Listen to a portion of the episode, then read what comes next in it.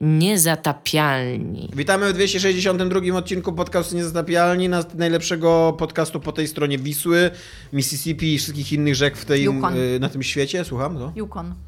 I Yukonu również, tak. Witają się z wami Iga Wasmańska reprezentująca własne opinie. Dominik Gąska. i Tomek Strągowski. Będziemy dzisiaj podsumowywać dekadę 2010-2019, ponieważ w jest ogóle- to dekada i trzeba ją podsumować. I w ogóle chciałem jeszcze w tym momencie yy, powiedzieć, jakby tak zaznaczyć, że tak, generalnie wiemy, że gdyby chcieć utrzymywać porządek taki, że dekadę liczymy od roku pierwszego i każda musi mieć 10 lat, to de facto ta się skończy za rok, ale wydaje mi się, że w powszechnym rozumieniu jednak dekadę się rozumie jako lata, na przykład 90, tak? Czyli od 90 Tak. do 99, a nie konkretnie jak, tak jak tysiąclecia, Nie czy, można po czy, prostu powiedzieć, że to jest nasza dekada? a nie, że, no bo Dekada to jest 10 lat, my sobie wyznaczyliśmy ta, tak my, 10 sobie, my sobie takie 10 lat wyznaczyliśmy, dokładnie, dokładnie. I tyle, koniec, Wydaje mi się, kropka. tak się e, będziemy tą dekadę podsumować w 11 kategoriach aż, więc znowu może być trochę gadania. Tydzień temu było dużo gadania.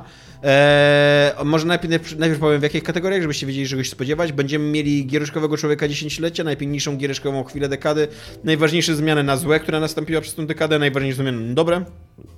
Najważniejszą platformę do grania, 7 na 10, które przetrwa kolejną dekadę, najbardziej rozszerzająca gra dekady, największa wtopa dekady, najważniejszy trend, zmiana technologiczna e, dekady i naj, najważniejsza gra i najlepsze gry według nas, jakby, bo jest różnica pomiędzy grą, która jest tam w miarę obiektywnie najważniejsza, a pomiędzy grami, które my uważamy za najlepsze, ponieważ się również nie najlepiej bawiliśmy. E, więc może w ogóle zaczniemy od tego, co? Tak e, po prostu jakie gry są dla nas najfajniejsze i jakie jest nasze... Każdy z nas po dwie, tutaj się nie będziemy sprzeczać, tylko po prostu... Tworzymy listę sześciu gier. Tak, listę sześciu gier. Ja mogę zacząć. E, czy ktoś inny chce zacząć? Możesz Możesz. zacząć. Mogę zacząć, więc dla mnie zdecydowanie pierwszą, najważniejszą grą dekady jest Spec Ops The Line, które, które jest nawet do dzisiaj grą wyjątkową, ponieważ pomimo tego, że wyszła, jakby nie zapoczątkowała trendu gier równie świadomych i rewizjo- rewizjonistycznych jak ona. Jesteśmy dzisiaj jako gracze i twórcy gier wideo trochę bardziej świadomi tego, jak negatywne rzeczy są wychwalane i gloryfikowane w grach wideo i że są to gry często o zabijaniu i gloryfikujące wojnę i politykę wojenną i, yy, i tak dalej, ale jednocześnie dosyć rzadko nadal robimy fikcję, która by w jakiś sposób to komentowała. Spec Ops The Line to Bardzo mi zrobił. się podobało to, co powiedziałeś w którymś z wywiad- wywiadów, w których udzielałeś. Taki cytat, że nie istnieje coś takiego jak film antywojenny. Tak. Że jakby sam, sam fakt robienia rozrywki dla, z, z wojny jest na jakimś tam poziomie gloryfikacją tej wojny i podobnie jest w grach. To jest niestety nie ze mnie cytat, nie jestem na tyle mądry, to jest cytat z François Truffaut, takiego słynnego francuskiego filmowca. E, I tak, i właśnie trochę tak samo jest z grami, bo żeby przedstawić wojnę za pomocą jakiegoś gameplayu, to ten gameplay zazwyczaj sprawia nam frajdę i jest responsywny i daje nam wpływ na tą wojnę i tak dalej, więc nawet jeżeli ta gra stara się przedstawić wojnę w jakimś negatywnym świetle, to...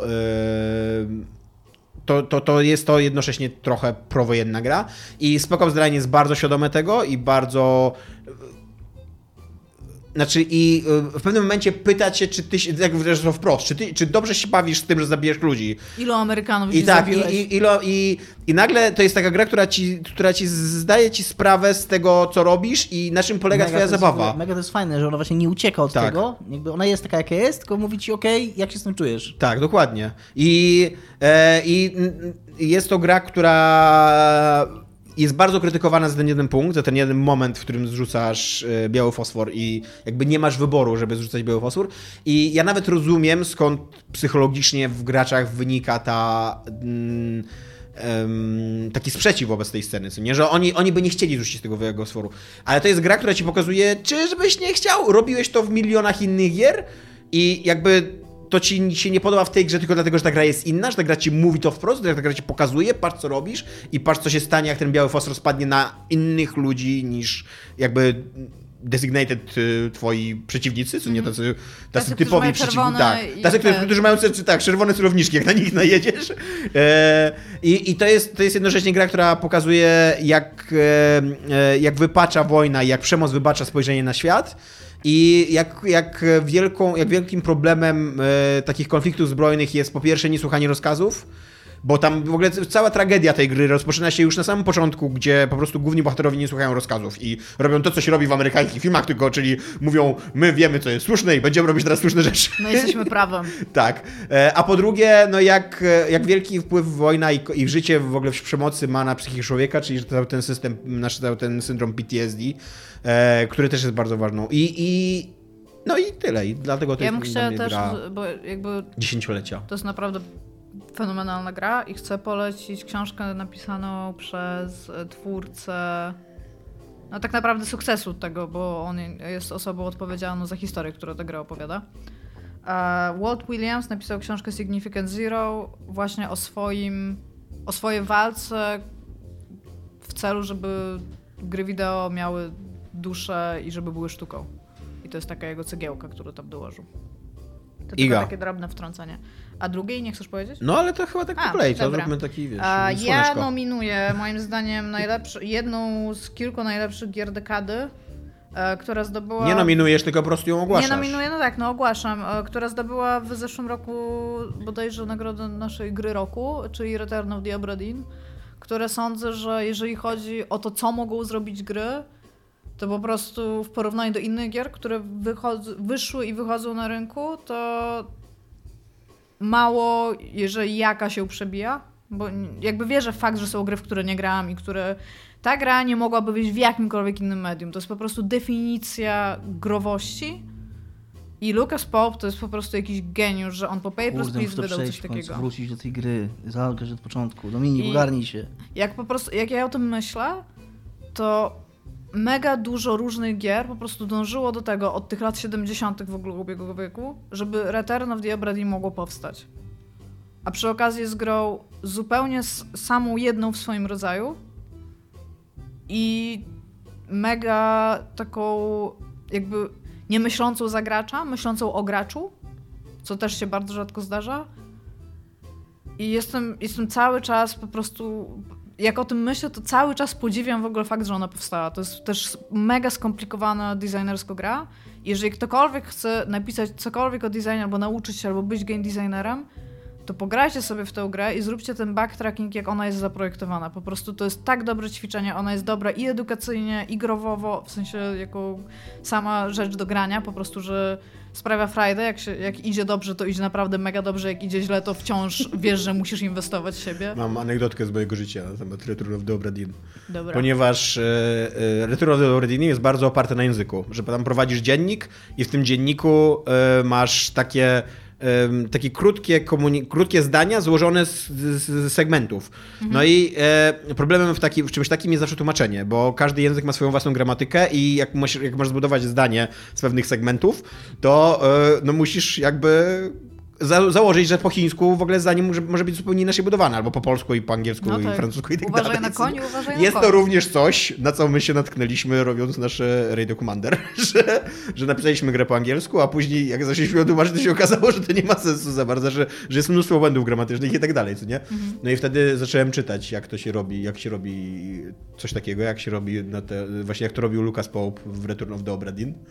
I Lucas Pope e, mówił, że to był jeden z kluczowych problemów w jego grze i że po prostu od początku o tym myślał. I to jest, to jest jest taka tak? nauka, która dla mnie tak właśnie, że, że mogłem na tym pomyśleć na początku, a nie na końcu. Jest e, to bardzo, bardzo to widać z, e, w. A to potem powiem, bo to widać, jakby to był segway do mojej drugiej gry, bardzo dobry, ale nie chcę. do Możesz śmiało iść, Flo- tak? Dominik, nie, nie, nie będzie to dla ciebie przykre? Mi to jest wszystko jedno. Tylko, to- że uważam, że to... No dobra, spokojnie. No bo to jest. e, Je, bo moją drugą grą jest Dark Souls. Jakby uważam, że e, i dla mnie osobiście, i ogólnie to, czym ta gra jest i w jaki sposób ona jest zaprojektowana, to jest bardzo fajnie, że coś takiego w ogóle może powstać. A uważam, że ta, ta nisza tych ludzi, którzy są dookoła tego zorganizowani, to są jedni z najfajniejszych e, takich fanbaz, jaka istnieje, bo jest mało. Oprócz tego git good ciągłego, gdzie jest ten segway? Czekamy na to... jest tak, że tam jest system wiadomości. Mhm. I ten system wiadomości robi się z gotowych fraz i się układa z tego zdania. I na przykład właśnie jest try, jumping, nie? że tam albo... No i potem właśnie pograsz sobie w Dark Souls 3, jak grałam i graliśmy po polsku, no i podchodzisz do stołu, tam jest napisane teraz kobieta. Albo jak podchodzisz, e, to w Dark Souls 2 chyba było, bo tam były konie i tam jest tam uważaj na koń i uważaj na koń. Czemu? No i właśnie to jest, to jest lekcja, którą Lukas mnie nauczył, że jak masz coś takiego, to jest problem, który musisz mieć od początku w głowie i pisać od razu te zdania, mając, Tak. mając tłumaczenie w głowie, że one będą musiały być przetłumaczone zdania z, in, z inną gramatyką. No i właśnie uważaj na koń, uważaj na koń. I ogólnie jako, że Ale Dark Souls, które ty mm, chciałabyś, żeby było najważniejszą Pierwsza. tą dekadę? Pierwsze. Znaczy, ogólnie to jakbyśmy mieli serię, no to serię, ale moim, ja jestem najbardziej przywiązana do pierwszych Dark Soulsów. Uważam, że. Ja wiem, że wcześniej były Demon Souls i sobie zupełnie z tego zdaję sprawę, ale uważam, że Dark Souls to było to jakby. Ta, taka, tamto to był taki Dark Souls to takie Demon Souls dla noobów. taki nieoszlifowany diamencik, który zmienili na diament. I jestem. Gdyby nie było Soulsów, to by nie było Bloodborne'a, który z drugiej strony moim zdaniem jest dużo lepszymi Soulsami, ale jakby to jest to, co dla mnie zapoczątkowało i spopularyzowało tą grę. To też pokazuje, to też biznesowo ma tam jakiś sens, ale to będziemy potem o tym mówić. I bardzo chciałabym, żeby to się znalazło w, tym, w tych naszych sześciu grach. W sensie, żeby ona Dominik. przez wieki została zapamiętana O to- o to na się tablicy. znalazło. Znaczy właśnie, e, wydaje mi się, że to, że to, o to się znalazło po pierwsze, bo to są fakty dokonane, ale po drugie wydaje mi się, że z tych naszych sześciu gier, wszystkie, które wymienimy, to akurat Dark Souls jest taką grą, która jest nie tylko najlepsza dla nas, ale też by super pasowała do tej kategorii najważniejsza gra, bo Tak, no właśnie to jest taka obiektywnie, obiektywnie, Obiektywnie- mega ważna i mega dobra gra. Obiektywnie jak się Ciekawe, patrzy na tą w tej dekadę, kategorii. Tak. jak się patrzy na tą dekadę, to jest może jeszcze jedna druga gra, która by, którą można by koło Dark Soulsu postawić. Jest to moja gra Wiedźmin 3, e, która... No ja musiałem tę grę wpisać z paru powodów. Po pierwsze, dlatego, że uważam, że musi być na tej liście, a po drugie, jako, że musi być na tej liście, wiem, że Iga by jej nie wpisał, bo to było tak, że Tomek pierwszy wysłał swoje typy, ja byłem drugi, a wiem, co Iga myśli, Wiedźminie 3. Sobie, dobra, to, to jest moje zadanie teraz. Ponie, ponieważ uważam, że... Tak, Wiedźmin tyle razy uratował ludzi, teraz trzeba ratować Wiedźmina. Dokładnie. Tak. Bo y, trzeba wybrać mniejsze zło. y, ja, się zgadzam z, ja się zgadzam z tym, Bo że... ludzie też są potworami, to że ja. tak, ja się zgadzam z tym, bo ja w tą grę próbowałem, tak jak już mówiłem, w nią grać niedawno i nie byłem w stanie w nią grać y, o, współcześnie, więc przypuszczam, że może też to jestem ja, ale to jest jasne, to jest gra sprzed tam 4 czy 5 lat i to widać, to jest gra sprzed 4 czy 5 lat, natomiast wtedy, kiedy ona wyszła, to ona była jak trzęsienie ziemi na rynku komputerowych gier RPG, które się wtedy wydawały. Ja, najbardziej to widać po tym, jak, jaka jest różnica w ogóle epok pomiędzy Dragon Age Inkwizycją a Wiedźminem 3, podczas gdy te gry dzieli tam 4 miesiące, bo Dragon Age wyszedł pod koniec roku, Dragon Age wyszedł pod koniec roku, a Wiedźmin wyszedł tam w maju, więc tam na pół roku dzieli te gry. A autentycznie Dragon Age był takim spoko RPG-iem, jakie się wtedy robiło, po czym wyszedł Wiedźmin 3 i i jakby to była w ogóle gra z innej, w ogóle z innej epoki, jakby nie, nie dało się później wrócić do, tego, do tej inkwizycji. Jasne, on ma problemy pewne gameplayowe, chociaż myślę, że jak na tam action RPG, to ta walka, tam są gorsze action RPG. Ona tam, to nie jest, akcja, akcja nie jest z niej kluczem, ale to jak jest świat zaprojektowany, jak, jak, jak jest cała fabuła poprowadzona, jak ona jest w ogóle e, monumentalna, jeżeli chodzi o wielkość, i, i No i jak, to jak są questy poboczne zaprojektowane. Tak. To też była taka Tak, e, coś, co odmieniło w ogóle podejście. Nie wiem, czy nie, nie aż za bardzo odmieniło to podejście, co nie, czy nie jesteśmy teraz trochę na takim za daleko już na tej skali, co nie? Ale tak, ale to jak questy poboczne. Dokładnie, były to mówisz. zintegrowane z główną fabułą i jak prowadziły gracza przez I to, że. I to, że właśnie pójście tam gdzieś i do jakiegoś znacznika rozpoczęcie jakiegoś questa pobocznego, to autentycznie mogła być jakaś przygoda. Ja bardzo lubię w grach, to często podkreślam, jak mi się jedna sesja z grą układa w jakąś taką spójną historię, że wiem, czemu moja postać e, skończyła jedną rzecz robić, a zaczęła robić drugą, że powiedzmy zobaczyłem coś w jakimś miejscu i tak dalej. I ta gra super to robi.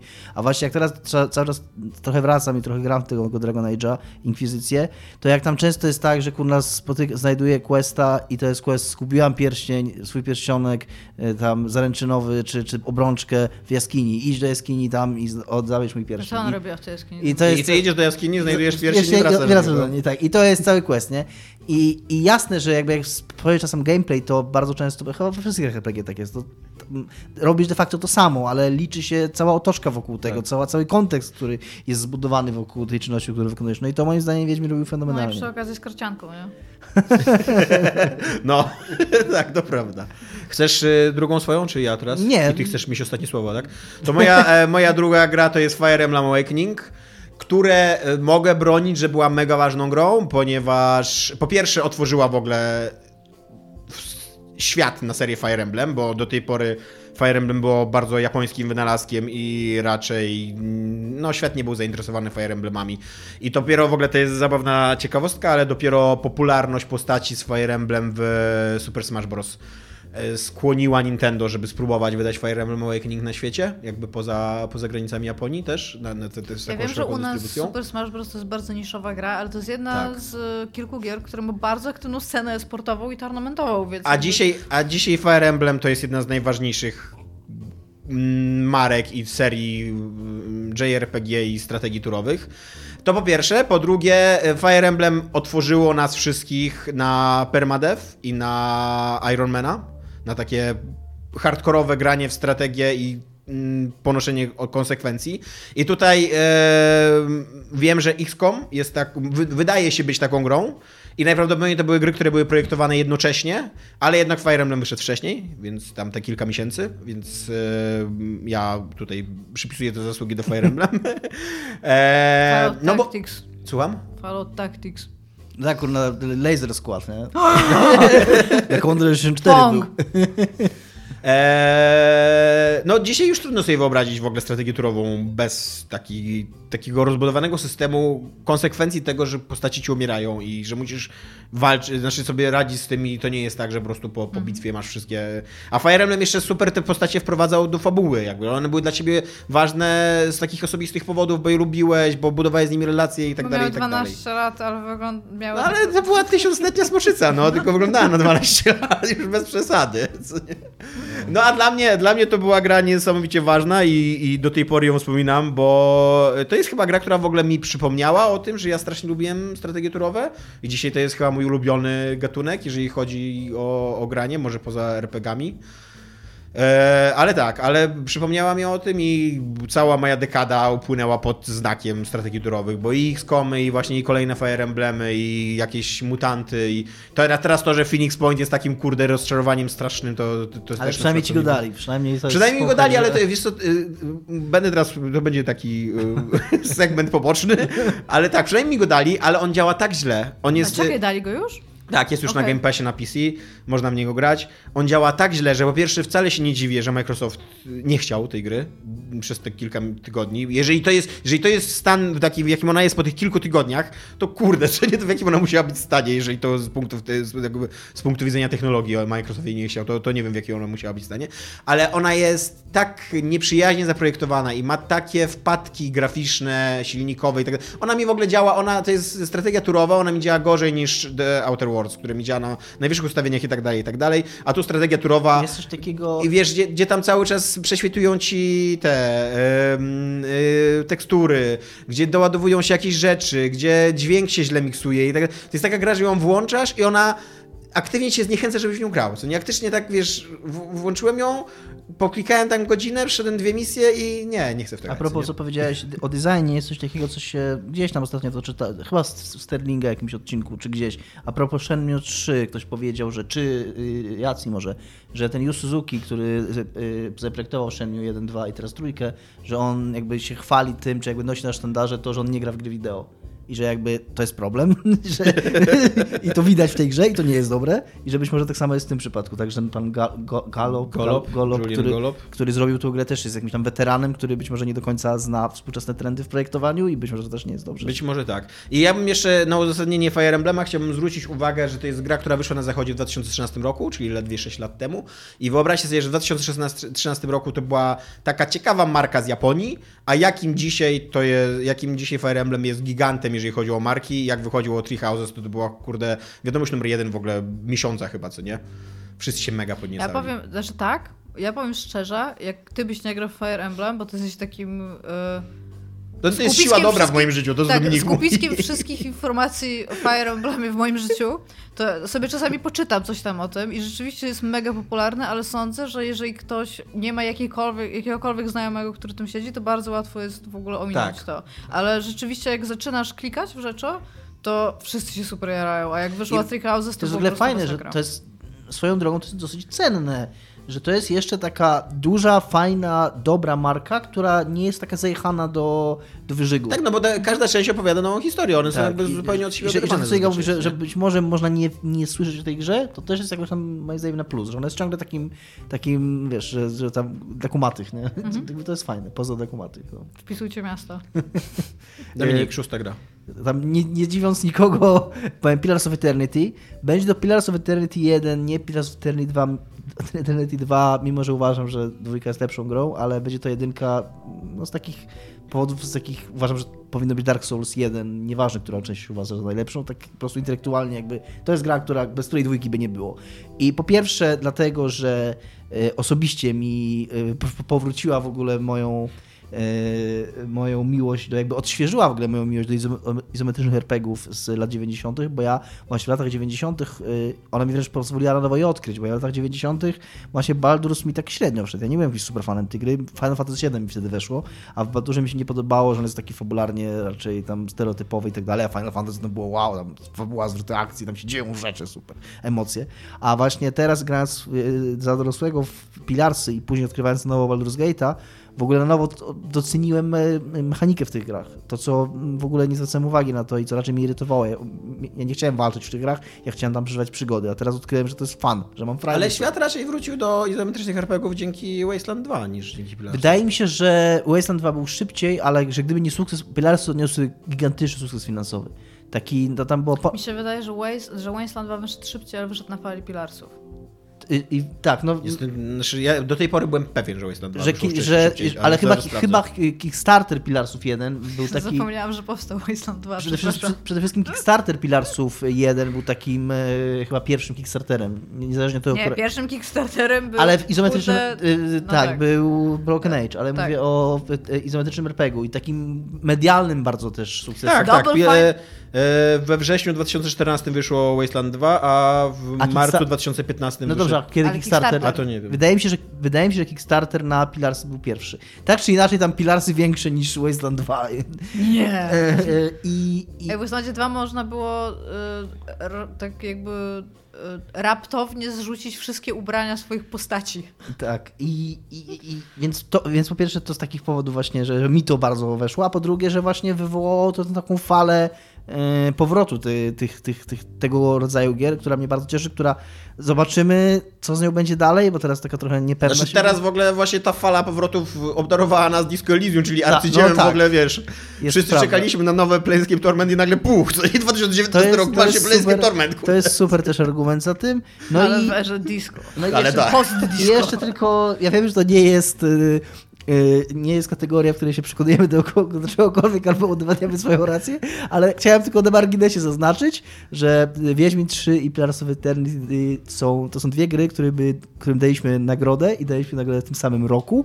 Wiedźminowy 3 za grę roku, a Pillarsom za grę Nie, roku. nie, nie, nie, nie, nie. Wiedźminowi 3 daliśmy nagrodę za najlepszego Wiedźmina roku. Nie, dostaliśmy. Ja mam otwartą stronę, najlepsza gra, gra roku Tak. Wiedźmin 3 2015, gra A roku, nie, gra roku nie będąca Wiedźminem 3, Pillars of Eternity. A, więc jest- mic drop. Dominik się zaczęła po prostu w jednym roku. Dla niego dekada to jest jeden rok, koniec na Nie, no, co nie? no, chodzi mi o to, że, że jakby obie gry moje wy- są wyróżnione przez bardzo renomowane i bardzo takie, powiedziałbym, opiniotwórcze źródła jak podcast niezatopialny. Najlepszy podcast po tej stronie Mississippi, więc tak.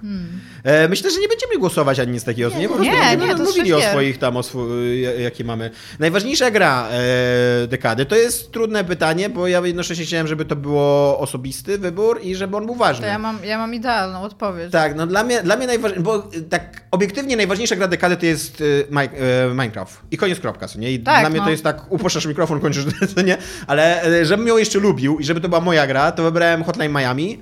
E, I teraz możecie być zdziwieni, że Hotline Miami, bo ona na Ale przykład... Tomku, dlaczego Hotline E, Miami? na przykład pod względem gameplayu i tak dalej nie, nie jest jakąś tam grą, która by wywarła jakąś, jakiś wielki, wiel, wie- wielki ślad na, na giereczkach, ale e, Hotline Miami i film Drive e, wyszły w takim momencie, kiedy zdefiniowały totalnie e, zainteresowanie i e, takie skupienie na, na, na kolejne kilka lat całej praktycznie, całego, całej popkultury, bo one, one nagle nam wróciły do takiej estetyki synth-popowej lat 80., do takiego um, e, do takiej fascynacji ty, ty, tą, tą dekadą całą. I, I Hotline Miami, która jest grą w ogóle zajebiście estetyczną, z taką zaje- zajebiście silną, silną własną estetyką.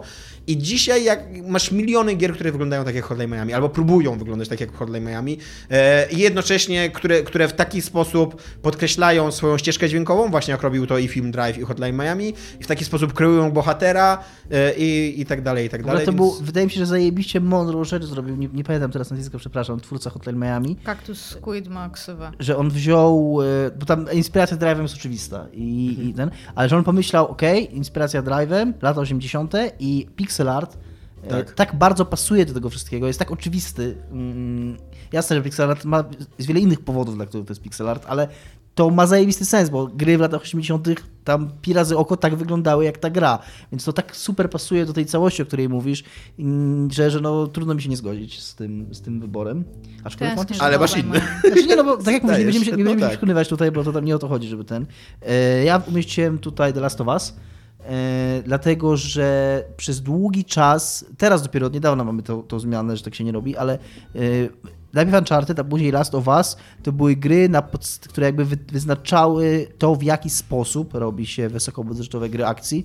E, Praktycznie przez długi czas właściwie wysokobudżetowa gra oznaczała taką action adventure z takimi lekkimi elementami RPG, lekkimi elementami craftingu. E, I przy okazji to jest tak na tej mojej liście jako najważniejsza gra z takim trochę negatywnym wpływem, bo to jest gra, która moim zdaniem, jasne, było, było to wcześniej przed tą grą, ale ta gra tak bardzo przypieczętowała w głównym nurcie to, że gry teraz są dla dorosłych ludzi. Takie, e, taki, że wiesz, że ta, rozmawiam teraz o prawdziwych emocjach, o prawdziwych dramatach, o, o, o rodzicielstwie, o tym i mówię tak... No właśnie to jest też, dla mnie to jest trochę negatywne, bo, ja mówię, ja mówię właśnie tak, tak bo to jest gra, która otworzyła cały ten worek Tak, e, tak. gier o rodzicielstwie, postrzeganych poprzez budowanie przemocy, nasze relacje poprzez przemoc, co nie? Nasze, Tak, albo jakby ja przy tak okazji Właśnie przemocy, dokładnie, nie, ja, ja tak mówię, ir- ironizuję teraz, że to takie, takie właśnie na siłę, mm, też God of War na przykład taki jest, że takie na siłę robienie z gry, która jest de facto o strzelaniu do zombie, albo de facto o machaniu toporem i zabijaniu mitycznych stworów, takiej niby opowieści, że tutaj to jest tam prawdziwe życie i prawdziwa drama. I, i właśnie tak jak ty mówisz, że, że worek z tymi grami się otworzył i nie wiem, czy to jest pozytywny trend, on chyba już trochę na szczęście, mam nadzieję, odpływa. Czy może tak, fajnie, że są nowe treści. Mhm. Nie jest fajnie, że są po prostu zajechane za każdym razem już na maksimum i nie jest Ja fajne też, że... Bo to jest, ja to widzę tak. Jesteś w stanie zbudować grę o rodzicielstwie, która ma takie elementy gameplayowe, ale trzeba to zrobić z rozmyślunkiem, a nie napisać sobie fabułę, a przy okazji będziemy tutaj zabijać machając toporem Tak. latające elfy. Wiesz, jaki ja mam problem z, z tą tendencją całą, że do tej pory dominowała taka tendencja, ja w ogóle już powtarzałem to wielokrotnie w programie, że bardzo lubię, jak utwór, utwór popkulturowy otwiera mi oczy na inną perspektywę. Do tej pory dominowała tendencja takiego 20 kilku, trzydziestokilkuletniego białego faceta, który lubi strzelać i mm, pierdzieć i tak dalej, co nie? I nagle ci ludzie dorośli... To są, to są dwie rzeczy, obiektywnie, fakt. No ale nie, no ale trochę tak, co nie? Trochę giereczki były właśnie takie, wiesz, takie... Dobrze się bawimy, kurde, tutaj... w- Familiada, wiesz, rzeczy, tak. które lubią 20-letni faceci. Tam, tył strzelanie, tył pierdzenie. Koniec, dziękujemy. I nagle, I nagle ci faceci doro, dorośli i zamiast właśnie... Strzelać i pierdzieć. Zamiast strzelać, zam- zamiast nam... Zamiast się otworzyć na inną perspektywę, to znowu nam narzucili swoją perspektywę, tylko trochę dojrzalczą. Oczywiście ona jest lepsza, ona jest ciekawsza jednak, jest, nawet jeżeli to są płytkie gry o rodzicielstwie, nadal rodzicielstwo jest ciekawsze niż tam strzelanie do terrorystów, co nie?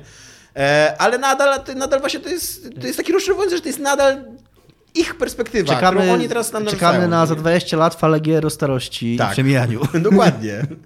Ale Iga. też ze strzelaniem do Tak, elfów dokładnie. latających w zbrojach. Iga, twoja nominacja. A ja mam Dark Souls. Okej. Mam Dark Souls i powiem dlaczego. Jest dwa powody, e, takie, które po prostu się nasuwają same z siebie. To, co Dark Souls zrobił z walką, to teraz większość gier chce mieć taką walkę jak z Dark Souls. Chociaż takie Dark Souls-like, żeby było, I żeby to była zręcznościowa walka oparta na dwóch, e, trzech rodzajach ataków, e, ostatecznie blokach i unikach, tak? Pasek jakiś tam staminy i healthu i w najróżniejszych konfiguracjach. Jakby to się okazało, że ludzie chcą tak mieć grę.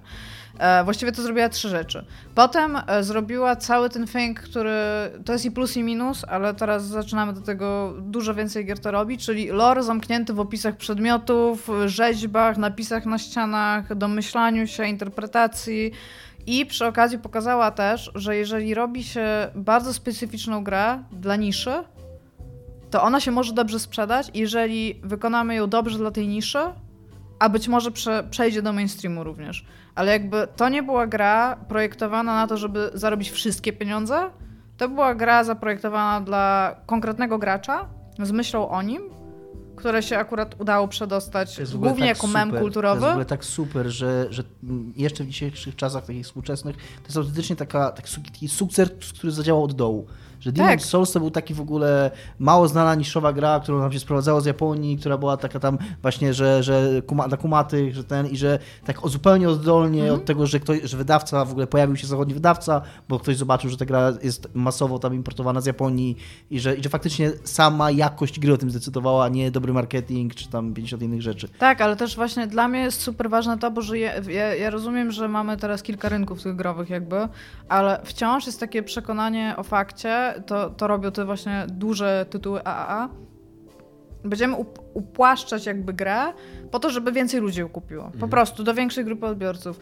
Ale jeżeli, jeżeli robimy spłycać, mniejszą grę, no spłycać, o to mi chodziło. Tak rozsmarowywać chciałam powiedzieć, że tak bardzo ten.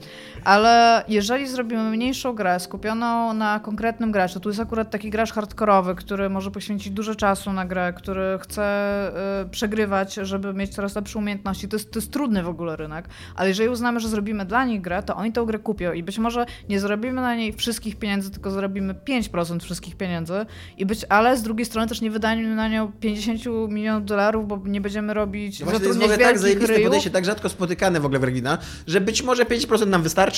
Tak, tak i właśnie, że i to jest to, co robimy. I ta gra się potem przebija. I oni robią Dark Souls 2, które są inne i mają najgłośniejszą trawę w historii gier wideo.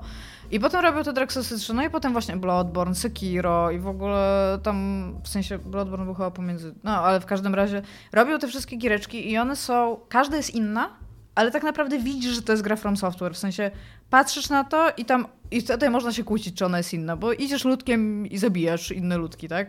I ma ten sam gimmick i tam wszystko, ale no po prostu jest fenomenalnie fajnie, że te gry wychodzą.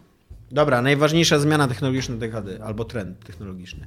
E, dla mnie to jest e, to, że praktycznie całkowicie przeszliśmy na dystrybucję cyfrową. E, to jest to, co Iga mówiła w przednim odcinku, że w 2009-2010 roku się wchodziło do sklepu i kupowało grę z półki. Dzisiaj by mi Jezu, do, do głowy by mi coś takiego nie przyszło, nawet gdybym tak. kupował grę taką AAA w pudełku. Poza tym ja dzisiaj już prawie w ogóle nie kupuję gry AAA w pudełku, a to też się, to też się wiąże z tym, że ta dystrybucja cyfrowa doprowadziła do renesansu gier indie, e, do tego, że hmm. został skrócony ten dystans pomiędzy nadawcą gry a odbiorcą jej i no i tak, i tak, tak samo jak nam właśnie też słuchacz w poprzednim odcinku mówiłem o tym, zwracał uwagę, że 6 lat temu, jak wychodziły konsole obecnej generacji, to był gigantyczny skandal i gigantyczna, gigantyczna sprawa, że one miały wyjść bez nośnika cyfrowego, że miało być tylko właśnie nastawione na cyfrową dystrybucję, a, te, a później jak wyszły te all digital e, Xboxy, nikt absolutnie tak, nie zwrócił na to uwagi. Dokładnie to... To, yy... to już dzisiaj tak naturalne dla nas, że głowa mała. Tak, dokładnie to było troszkę inaczej, bo to chodziło o to, że Microsoft chciał zrobić taką tak. woltę, że, że konsola miała być zawsze online i wymagać połączenia do internetu i że, że, jakby, że gra nie była twoją własnością, tylko miałeś y, tam jakiś, jakiś właśnie download, ale też płytki też tam były. No ale takie w sumie doprowadzenie do faktu tego stanu, tak. który mamy teraz, no, że, że że tak, zgadzam się z Tomkiem, że jest to ważna zmiana, aczkolwiek no, znaczy mam, trochę, mam trochę konsekwencję tej zmiany, no. taką pozytywną, bo ta zmiana nie ma tylko pozytywnych konsekwencji, ma wiele tak. negatywnych, tak. właśnie to odejście od własności gry, to kompletne uzależnienie się od, no. od, od, y, od, dystrybutora, który, który ma tę grę, mimo że za nią zapłaciliśmy, ale ta pozytywna strona to jest, i to jest moje, moja zmiana technologiczna dekady, to jest świeża zmiana, czyli te abonamenty growe, które jakby ich zalążek mieliśmy w PlayStation Plusie i w y, y, y, Xbox Gold? Xbox Gold, ale to był tak, tak naprawdę mm, było trochę inaczej, bo to było płacenie za online, które nie jest fajne i tam gra, którą się dostawało w cudzysłowie na osłodę, żeby ten. A teraz mamy fak od, faktycznie od wejścia Game Passa, Game Passa i EA Access i kolejne takie usługi, tam Ubisoft, nie wiem czy to już działa, że płacisz abonament i, i dopóki płacisz ten abonament, to masz dostęp do całej bazy jakichś gier. I A moim... nie boisz się, bo ja mam coś takiego, nie boisz się, że to może jeszcze pójść w jakimś złym kierunku, że jest trochę za wcześnie, żeby to chwalić? Wiesz co, yy, znaczy ja chwalę to za to, jakie konsekwencje widzę tego teraz. Pierwszą konsekwencją pozytywną, jaką tego widzę teraz, tam pomijając to, że mogę yy, tanio powiedzmy zagrać w jakąś grę, to jest to, że właśnie liczę na to i wierzę w to, może jako nadmierny optymista, że to doprowadzi do troszkę renesansu takich gier, y, które już skreślaliśmy, yy, czyli właśnie takich gier jak Outer Worlds, czyli mniejszych, takich y, zamkniętych, y, które, takich, takich y, y, projektów troszkę wizerunkowych może, y, albo, albo po prostu takich, które nie są od razu y, y, pomyślane jako właśnie gry, ja- które mają zrobić wszystkie pieniądze, tylko takie gry, które sprzedają usługę. Ja widzę przynajmniej jeden bardzo negatywną konsekwencję tego, którą już widzimy na rynku streamingów e, Mhm. filmów i seriali, że, może do, że to może eskalować w takim kierunku, że będą, będzie kilka zamkniętych usług i ty będziesz musiał utrzymywać kilka No tak. abonamentów, żeby móc grać w gry, które nie Znaczy- będą możliwe do kupienia poza tym abonamentem. Sytuacja nie? jest troszkę, no właśnie, zobaczymy. To jest jakby bardzo, bardzo Tak. dalekie ten. No, jeżeli tak, tak będzie, no to, no to, no to kiepsko, nie? No, ale, ale na Ja razie. nienawidzę subskrypcji. Na razie i, i mi się bardzo, mi się też bardzo podoba w tym modelu Game Passowym to, że dla mnie to jest takie trochę te 50 zł czy 40 zł na miesiąc, to jest takie trochę kupienie gry z wbudowanym jej sprzedaniem. To znaczy, zakładając, że ja często sprzedaję gry, więc gdybym kupił grę za 200 zł, tak jak Red Dead Redemption, przeszedł ją i później sprzedał za 120, znaczy nie gdybym, bo tak zrobiłem, i sprzedałem później za 120, to de facto zagranie w tą grę, zagranie w samo przejście tej gry kosztowało mi 80 zł i nie mam tej gry. Więc równie dobrze mogę zapłacić 50 zł za Game Passa. Też żadnej z tych gier nie mam, bo jak zapłacić, to nie będę ją miał. Ale jakby sytuacja jest taka sama. Jakbym ją kupił i sprzedał komuś. Jakby finansowo dla mnie. A biblioteka tych gier i wybór jest dużo większy, więc tak patrząc na to w ten sposób, dla mnie to jest tam super deal i mnie to cieszy. Jasne, jeżeli te usługi zaczną rywalizować ze sobą na ekskluzywy, no to będzie super słabe, ale no zobaczymy. Iga. Nienawidzę subskrypcji, chcę wam to naprawdę powiedzieć. Dobrze, E, zaczęłam, zaczęłam patrzeć na rzeczy i coraz więcej serwisów, które wcześniej sprzedawały, na przykład Adobe, sprzedawały pakiety swo, swoich usług, e, anulują od któregoś momentu pakiety i przechodzą na model subskrypcyjny, co dla mnie osobiście nie ma sensu. Jest mi z tym naprawdę bardzo źle i tak jak Dominik powiedział teraz, że abona, nasze te, że te programy jakby zgadzam się, to, naj, to najprawdopodobniej ekonomicznie nie jest gorsza rzecz, ale ja mam wrażenie wielkiego chaosu wkradającego się w moje życie i nie wierzę w fakt, że ktokolwiek jest w stanie kontrolować wszystkie subskrypcje, które zaciąga, bo jakieś trzy produkty. Dobra. Przepraszam. Tak jak mówiliście, niezależność. przepraszać. w- niezależność To jest tak wydaw- samo twój program jak nasz, masz prawo tutaj tak jak chcesz. niezależność od wydawców, self-publishing i wszystko, co, co w to wchodzi, tak, jak najbardziej. Ja bym powiedziała, tutaj jeszcze dodała do tego wszystkiego, co powiedzieliście, bo się z tym po prostu zgadzam, o lepszy, lepszy dostęp do narzędzi dla twórców, czyli darmowy Unreal, e, wzrost popularności Unity, e, pokazanie, co potrafi zrobić, nie wiem, chociażby Game Maker i w ogóle fakt tego, No właśnie, że... to jest dla mnie super, że są takie już y, silniczki, że autentycznie każdy może stworzyć dzisiaj grę, co nie? Tak, i... A jednocześnie jesteśmy tak otwarci na gry indie, bo jest taki, tak dużo ich i one tak różnorodnie wyglądają, że nawet jak zrobisz taką grę jak Thomas Uzalon, gdzie ruszasz po prostu kwadratami, ale masz pomysł na to, jak, dlaczego to kwadraty tam są i tak dalej, no to ona się Jakie w ogóle poświęcenie, żeby powiedzieć to zdanie. Od wczoraj nie oddychał, żeby powiedzieć. A, więc uważam to za bardzo, bardzo, bardzo na plus, bo, bo, bo po prostu będziemy mieć coraz bardziej różnorodne gry, coraz więcej ludzi z bardzo różnymi doświadczeniami życiowymi będzie je robiło i czy będzie je robiło w dużych studiach, czy sobie po prostu w domu. To będą osoby o różnych kolorach skóry, różnych, wyzna różnych wyznaniach, e, różnej płci, e, z którą się identyfikują i po prostu to będzie coraz lepszy rynek, bo im, im bardziej będzie inkluzywny, a nikt już nad tym nie trzyma jakby pieczy, już nie trzeba mieć certyfikatów i nie wiadomo czego, żeby po prostu usiąść się nauczyć silnika, tym będzie dla nas lepiej, co jest spoko. I to miało też e, bardzo duży wpływ na to, że jakby doszło do zwiększenia znaczenia rynku mobile, który jest, co jest i dobrym i złym faktem, ale ten przemysł praktycznie powstał, go nie było wcześniej, nie było czegoś takiego jak rynek mobile. Jeżeli chodzi o giereczki tego typu, jak teraz wychodzą. Wszystkie free-to-playe, wszystkie nie free-to-playe, wszystkie e, te takie właśnie online... No ale to bardziej zeszła dekada, bo to 2008 tak się zaczęło. No ale to początek tej tak naprawdę, nie? Jeżeli chodzi o te wszystkie największe jakieś hity.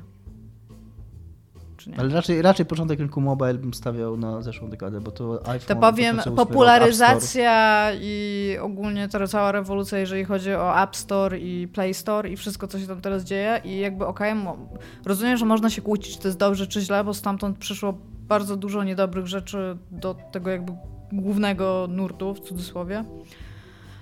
Ale tak, ja bym powiedziała, że przede wszystkim otwartość i dostępność narzędzi oprócz niezależności twórców. Bo Ja to po- po prostu się łączy jedno z drugim. Be, Nie. bez dostępu do narzędzi nie bylibyśmy. Jeżeli każdy z nas musiałby umieć programować y, gry w C na przykład, no to dużo mniej gier by wychodziło. Ja tylko szybko powiem y, taką historię, która mi się przypomniała, jak Iga teraz mówiła, nie wiem czemu, a propos Game Passa i dlaczego y, to jest super, że ostatnio sobie przeglądałem właśnie Game Passa, żeby chciałem sobie jakąś grę nową ściągnąć i zobaczyłem tam Long Dark, które w ogóle nie słyszałem, że weszło do tej usługi i nie było nawet w dodanych grach, a wiem, że wcześniej go nie było, więc tam ściągnąłem. Pograłem godzinę, po czym mnie wywaliło z tej gry i powiedział, że nie mam wypad, więc przypuszczam, że... I później czytałem w necie, ona jakiś jeden dzień się pojawiła i przypuszczam, że albo jakiś błąd, albo po prostu ma wejść za jakiś czas i ktoś tam guziczek źle przestawił i ona przez chwilę była dostępna. Ale przez to, że pograłem w nią godzinę, to odkryłem, jak to jest zajebista gra. Ktoś, ktoś o niej mówił. Bardzo... Ja, ja ją streamowałam. I bo ja w nią grałem dawno, dawno temu, jak ona była takim early access, że tam był Nie miała tylko... jeszcze fabuły. Nie miała fabuły, tam był tylko ten taki tryb yy, roguelike'owy, sandboxowy. A zacząłem w to grać, w ten tryb fabularny i kurde, to ma postacie, to ma cutscenki, to ma fajną historyjkę. Yy, w- plus te wszystkie elementy survivalowe są naprawdę spoko i kurde, fenomenalna gra, o której w ogóle, którą kiedyś tam grałem i której bym nawet nie pomyślał, żeby zobaczyć ją znowu, gdyby nie to, że, że tam skoczyła. Fakt, że w wyniku błędu, więc to tam ten, ale... ale, Ale... ale... jak ktoś ci napisał, Dominik, nie graj w tą grę, wypad. Tam. Wy, wy, wy się gra i wyskoczył taki komunikat na Xboxie, jak na przykład y, próbujesz uruchomić grę, a nie masz podłączenia do netu, a taką grę z abonamentu próbujesz uruchomić coś tam. No taka, że, że nie masz, sprawdź swoje Myślałam, prawa. że ktoś ci napisał i tam lololololo. Tak. Nie, że nie, macie nie, co nie robić. sprawdź y, swoje prawa Phil własności, Spencer, coś tam, coś tam. Cześć no, Dominik, grasz w gry, której nie, nie, masz? nie, no tam z konsoli. Dobra, Ten. nie chcę być faszystą, ale nagrywamy już ponad 40 minut chyba, tak? A jeszcze nawet nie jesteśmy w jednej trzeciej kategorii. Więc czwarta, największa wtopa degaty, zdecydowanie Gamergate i bagno, w jakie się przemieniło środowisko wanowskie przy okazji tej... Ono się chyba już wcześniej przemieniło w bagno, ale Gamergate nam pokazało, jak wielkie jest bagno. I ogólnie to jest trochę zmiana pokoleniowa, bo ona wynika z tego, że ludzie, którzy e, byli fanami popkultury i utożsamiali się z popkulturą, e, się z nią utożsamili trochę za bardzo. E, I się stali mega toksycznym środowiskiem pełnym mizoginii i gruźb i wykluczającym z tego środowiska. Bo tak jak Ika przed chwilą mówiła o inkluzywności, tak właśnie Gamergate pokazał nam też, że e, jak bardzo takie nietolerancyjne potrafi być to środowisko. Jak bardzo, jak bardzo się... To jest ta głośna mniejszość Tak. po prostu, taka tak, tak, jak najbardziej. Też mam w ogóle gamer, Gamergate, ale teraz zaczęłam myśleć o tym, że... Zapomniałam już o tym, ale chciałabym to odnotować, że teraz o tym myślę. E, za wtopa roku uznałabym wszystko, co robiła Anita Sarkeesian i uważam, że wszystkie... Nie roku, tylko dekady. E, przepraszam, dekady. I wszystkie nagrody, które dostała, uważam, że dostała bardzo niezasłużenie, bo są kobiety, które zrobiły dużo więcej w tym, jakby, co ona próbowała zrobić, ale stała się jakimś symbolem tego, co uważam, że bardzo niesłusznie. I przypominam, że z tego, co wiem, wciąż nie dostarczyła rzeczy, które obiecała na swoim Kickstarterze. O czym wszyscy magicznie zdołali w jakiś sposób zapomnieć. E, natomiast oprócz tego, że zgadzam się z Tomkiem, bo trudno się nie zgodzić, jest bardzo źle i to jest po prostu strasznie toksyczne, co się dzieje, szczególnie patrząc na recenzję Steama Mhm. i to, co się tam dzieje. E, ja sobie jeszcze wypisałam e, wszystko, co się działo wokół Konami, to, że odeszło od robienia gier, to, no, to, to jest dla mnie osobiście bardzo złe, bo no, Silent Hill, tak, poszedł w ogóle w pachinko nagle. Też stan w jakim MGS5 wyszedł, co nie? Nie w pachinko, tylko w tego, w jednorękiego bandyta. Słuchamy MGS5? No tak, MGS5, no. no. przecież to była nieskończona gra, nie? Tak, tak, tylko że po prostu chodzi mi o to, co w ogóle się działo dookoła Konami. To, że Kojima sobie poszedł, to, że w ogóle, wiesz, To, że oni cenzurowali praktycznie... Kojimę jeszcze długo, przecież nie pozwalali mu się na wypowiedzi publiczne, nie puszczali go na nagrody. Jest, jest to dla mnie bardzo nie cool ogólnie i wypisałam sobie jeszcze PlayStation Vita. Bo uważam, że powinniśmy to powiedzieć na głos. Mam swoje Vita ze sobą. Ja lubię tę konsolę, ale ja ją lubię w taki sposób, jak się lubi sobie znów. Nie za coś, ale mimo wszystko. Tak? Tak. Jest coś takiego, mm, jakby faktycznie, że to jest taka kurde, mm, że Sony zrobiło prawie to, co powinno, ale, ale nie. Że jakby ona nie jest ani DS-em, ani nie- jest już DS-em, a jeszcze nie Mi jest się Switchem. wydaje, że ta, że ta konsola to jest to, co by się stało, jakby to menu, które zaprojektowało Sony, stało się konsolą, bo ona działa i nawet sądzę, że da się z niej bardzo fajnie korzystać and shit, ale tam poszło coś bardzo nie tak. Mamy dwóch słuchaczy, którzy bardzo dobrze z nich korzystają, więc spodziewaj się I wciąż, komentarzy. czekaj, to PSP miało być lusterkiem? lusterkiem Tak, miało być PSP A. lusterkiem do Formuły 1, ciągle czekamy. Bo jakby mówię, ja bardzo lubię moją Vita i w ogóle mega love i tam wszystko, ale Sony you naprawdę bardzo coś nie tak poszło we wszystkim, co się stało dookoła tej konsoli, nie? I ja nawet nie wiem, czy, w niej było, czy z niej dało się więcej wycisnąć, ale like Nintendo po prostu pany. Sony, Nintendo pany. Dominik, Ja mam takie, w porównaniu z waszymi, ja mam taką wtopkę, takie rozczarowanko. E, Jest to VR, a głównie to, jak ciągle rynek y, twórców gier, czy, czy, czy ogólnie rynek growy nie ma pomysłu na tą technologię, że y, ja nie wiem, nie pamiętam w tej chwili, kiedy Kickstarter Oculusa był, ale to już już naprawdę no, z dobre 8 lat. E, W 1762. No, E, więcej, i- tak. I wtedy, i ja wtedy pamiętam, że jak ten taki pierwsza fala On miał wtedy nawet szansę na sukces, tylko to rewolucja francuska się wydała. Gdyby nie rewolucja francuska, to teraz byśmy nawet nie mieli Że to jest trochę, monitorów. że VR to jest trochę taki temat jak 3D w kinie, że on tak falami, co, co 30 lat y, sobie będzie coś przypomina, bo to tak w latach 80 też był VR i pamiętam też, że jakoś tam w latach sie- 60 No ale może Half-Life 3 nam sprzeda w końcu VR. Może, ale właśnie chodzi o to, że czekamy na to, Nie powiedział! No. Nie powiedział! Oficjalne! jeżeli ktoś zrobi w końcu Half-Life'a 3 na VR. Na co się nie zanosi na razie, bo nikt go nie zapowiedział. Boom. Yy, I, I tak czekamy na to, żeby, wiesz, ja się spodziewałem taki, czegoś takiego, takiej rewolucji na miarę e, 3D w grach, na miarę PlayStation, czy, czy, No. czy, czy płyt CD, czy płyt DVD, takiego, że, czy nawet przejścia z kineskopów na, na HD ekrany, że to będzie taka, taki krok milowy, takie coś zupełnie nowego w grach. I, no i tam wkładam ten hełm i fajnie się tą głową rusza, i fajnie się tą kolejką górską jedzie, i tam poleciałem na księżyc i tak dalej. I tam to jest taki kimik na maksa, cały czas, cały czas nie, nie widziałem czegoś takiego, żebym pomyślał sobie, o kurde, muszę to mieć w domu i z tego korzystać. Szła, w, w, wyszła taka gra, tylko kurde, totalnie pamiętam tytułu, zaraz to sprawdzę, e, która trochę podsumowuje to, co jest we wszystkich innych grach VR Mhm. i wprowadza kilka swoich gimmików, więc trochę na to liczę. Oraz wychodzi ta gra, e, gdzie jesteś e, szpiegiem w kajaku i strzelasz do ludzi i na nią też trochę liczę, że to będzie to. No właśnie, to są ciągle takie... Jest To, problem to, to z jest tym ciągle, rynkiem. dla mnie to jest ciągle takie Wii. Te, Ale wiesz, czym że jest, to jest fajne Wiesz, czym to jest jest... największy problem w tym rynku? Z czym? To, że jest ileś headsetów i na nie są różne gry. Tak. No. Jakby ja rozumiem, że tak samo jest powiedzmy z konsolami, tak? No i też Ale- to, że one bardzo często wymagają bardzo potężnego PC-a. To jest nadal taka Albo czy- tak. ekskluzywna zabawa, Tak, nie? i, albo y, fakt, że no Bardzo realnie mniej to, że ludzi, użyłeś słowa ekskluzywna zgodnie z jego polskim znaczeniem. ale też e, dużo mniej ludzi po pierwsze tam właśnie sobie na to pozwoli, po drugie jest w stanie ich używać, o tym chyba też Sterling mówił, że e, zarówno ludzie, którzy mają no, problemy ze wzrokiem na przykład, albo problemy z Albo małe mieszkania. albo małe mieszkania, sobie po prostu, nawet jeżeli są w stanie na to pozwolić, No, no to po prostu sobie tego nie sprawią, bo po co im to? że to jest taka właśnie taka ciekawostka, której myślę sobie, że jakby ktoś ze znajomych miał VR-a, tym sobie poszedł do niego może pograć, albo jakbym był, nie wiem, kurna, w Luna Parku i tam byłoby atrakcja wejść na VR-a na pół godziny, to bym zapłacił przed tego VR-a na pół godziny, ale nie jest to w ogóle coś, co bym chciał, żeby było częścią mojego życia. A, i tak swoją drogą, e, co jest na, tar- na targach giereczkowych, to zawsze jest ki- takich kilka jakichś, no najczęściej niezależnych tam jakichś e, grup, które mają coś tam na VR-a i zawsze jest ta jedna osoba, która robi te takie bardzo specyficzne ruchy do bycia w VR-ze i jest trochę ludzi dookoła niej i ci wszyscy ludzie wyglądają jakby nie mieli fanu na to patrząc. Po prostu każda, z tych, każda jedna osoba się na to patrzy i myśli, żeby na to nie pójść i wszyscy po prostu są smutni, trochę zażenowani i tak y, nie sprawdza się VR na tych konwentach, jeżeli ty nie masz go na ryju. Najbardziej rozczarowująca gra dekady. I ja, ja mogę zacząć, bo ja, ja jej nie wypisałam i powiem dlaczego. Ja bardzo długo o tym myślałam, przejrzałam listę gier. Na wiki... dlatego, że mamy zajebiste nominacje. I... Tak, to jest inna sprawa, że wy jakby zamytliście te rzeczy pod dywan, tylko że ja mam coś takiego, że rozczarowanie... Zamietliście pod dywan z policyjnego znaczy. tak przynajmniej nie stawiam mojego świata. To prawda. Jak ty, jak ty to powiedziałeś? Że postawić mój świat na, Na nogi. nogi, tak. To tak, e, więc e, bez kitu to jest zupełnie e, Czekaj, bo zgubię. A, e, jeżeli coś ma być rozczarowaniem, to ja bym się czegoś musiała spodziewać, żeby się rozczarować, bo po to jest to powiedzenie, że niczego się nie się spodziewałam już i tak jestem zawiedziony.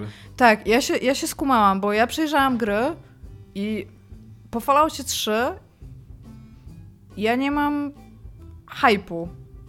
W sensie, nawet na tego nowego Duma, ja się cieszę, że on wyjdzie, ale ja w tego Duma już grałam, ja go widziałam, ja wiem jaka to będzie gra, więc to nawet nie jest taki prawdziwy hype, bo ja się na przykład, jak teraz by wyszło jakieś nowe IP, to ja siedzę i już jestem taka strasznie Jakie to jest, cyniczna. no właśnie, jakie to jest w sumie przejmująco smutne. Tak, i że, właśnie- że czekałaś na tego Fallouta ile z 20 lat No nie, no ale no tak z trzy wieki, no.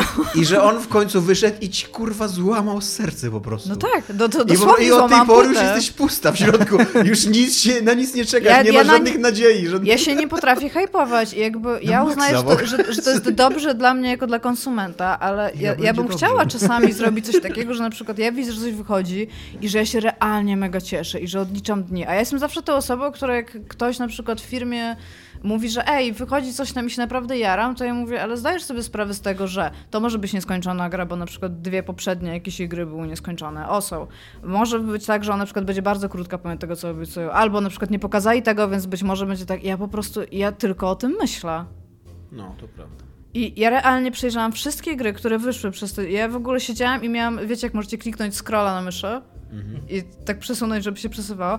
I ja tak siedziałam, tak jak napisy w filmie lecą, nie? I siedziałam i czytałam całe te tabelki, po prostu 10, 10 lat Wikipedii. Okej, tam są, nie ma na przykład wszystkich gier niezależnych, ale to takie największe są, nie? I naprawdę, no wszystkie, wszystkie platformy, które wychodziły, ja to czytam, ja po prostu, ja sobie tak myślę, kurde, nic. I mi się chciało płakać w ogóle. Ja wiem, na jaką przecież- grę ty czekałaś. Pamiętam, Night in the Woods. Na Maxa czekałaś na nią. Tak, ale też ona mia... oni wydają trzy gry, które ją zapowiadały online. Ja też, ja, ja bym na nią nie czekała, jeżeli bym w tamte trzy gry nie grała, bo mi się podobała animacja, zaprojektowanie postaci. I co? I wyszło Night in the Woods, pograłam i byłam przez pierwsze pół gry mega zadowolona, po czym przyszłam do was, pamiętam, na kolejny odcinek i powiedziałam wam, że oszukano mnie. E, moje największe rozczarowanie dekady jest oczywistą oczywistością, jest No Man's Sky. E, to jest smutna historia i nie wiem, czy trzeba ją opowiadać jeszcze raz, bo chyba mm, tak mi się wydaje, Chcę że... powiedzieć, że mówiłam wam, że to nie będzie dobra Tak, no, znaczy to, to nie jest w ogóle, to w ogóle nie jest dla mnie moje osobiste rozczarowanie, bo mnie nie, nie kręcą mnie takie rzeczy i tak dalej. To oczywiście brzmiało mega imponująco to, co oni mówili i ta gra wyglądała bardzo ciekawie, więc czekałem na nią i tak dalej, ale koniec końców jakby ja się nie rozczarowałem, że ona wyszła słaba, co nie? E, ale To tak, fascynujące jest to, że, przepraszam, nie, mam nadzieję, że to był ostatni raz, kiedy gra tak oszukała nas, Tak. ale ja pamiętam, że o niej się mówiło, że przypominał się Spor, bo to jest gra, która podobną skalę jak Spor obiecywała i że się nie dałem nabrać, a daliśmy się nabrać na to samo. Tak. I, I to jest przy okazji też strasznie smutna historia, bo ja absolutnie wierzę, że ci kolesie po prostu dali się ponieść w pewnym momencie, że, że ten, ta machina medialna, która się rozkręciła po tym, jak oni pokazali tą grę i zaczęli o niej opowiadać, że oni no, w pewnym momencie już doszli do takiego punktu, że wiedzieli, że ta gra nie będzie taka, ale już się nie mogli wycofać z tego. I to jak, jak oni później byli zmęczeni, jak, jak później jeszcze siedzieli nad tą grą i tak dalej, no to... Ale ją naprawdę. Trzeba Tak, im powiedzieć, to- że jej nie porzucili. Tak, ale jednak e, no, było to gigantyczne rozczarowanie dla wszystkich. Teraz pracują nad jakąś małą grą o typie wódco, więc. Dominik? E, Ja, Tomek powiedział, że jego, jego wybór jest oczywistą oczywistością, powiedziałbym tak, ale mam wybór, który jest jeszcze większą oczywistą, oczywistą oczywistością, jest to Duke Nukem Forever, który fakt wyszedł w 2011 roku, ale czyli się jak najbardziej łapie e, do tej dekady. No i to chyba nawet bardziej nie ma o czym mówić niż w przypadku No Man's Sky. Jakby jest to tym bardziej większe rozczarowanie, że, e, że to jest gra, na którą czekaliśmy i która okazała się fatalna, kiedy wyszła i która też trochę uświadomiła nam, że być może w ogóle nie powinniśmy byli na nią czekać, że może w ogóle Duke Nukem Forever był problematyczny zawsze i nigdy nie był tak, znaczy fajny był jako gra, ale może miał wiele innych problemów, bo ten Duke Nukem Forever, on... No właśnie, y, bo jest coś takiego, że oni się, y, jest często w takich sy- sytuacjach jest podnoszony taki argument, a 20 lat temu ty powiedziałeś coś takiego i wtedy to było w porządku. Tak, to było być może nie w porządku, ale to był inny kontekst 20 lat temu. Jak Duke Nukem 3D wychodził i był inny kontekst, ludzie inaczej patrzyli na sprawy. 20 lat później, jak robią dokładnie taką samą grę, Tak. to nagle ona jest odbierana zupełnie inaczej. Tak, dokładnie. I, i jakby Duke Nukem Forever, y, nawet jeżeli być takim, jakby od, od, oderwać się od tego kontekstu i, i, i przyznać, że okej, to był problem, że mi się podobały te cyski w tej grze i to, jak Duke jakie ładne rzucał. Być może to nigdy nie było fajne, tak? Okej, ale tam technicznie, jeżeli chodzi o gameplay, jeżeli chodzi o multiplayer, który był dość innowacyjny w tej grze, y, to ona też dużo zrobiła. A, a Duke Nukem Forever był takim rozczarowaniem na wszystkich, na wszystkich w ogóle poziomach, że on jako gra się nie bronił i ten cały jej seksizm i maczyzm taki wy- wyszedł w ogóle. Maczoizm. Maczoizm. Maczyzm. A nie maczyzm? Maczyzm, dobrze. Maczyzm? Nie Tak, maczoizm? nie no, maczyzm, oczywiście, że maczyzm. Myślałem, że żartujesz maczyzm? mówiąc maczoizm, ty.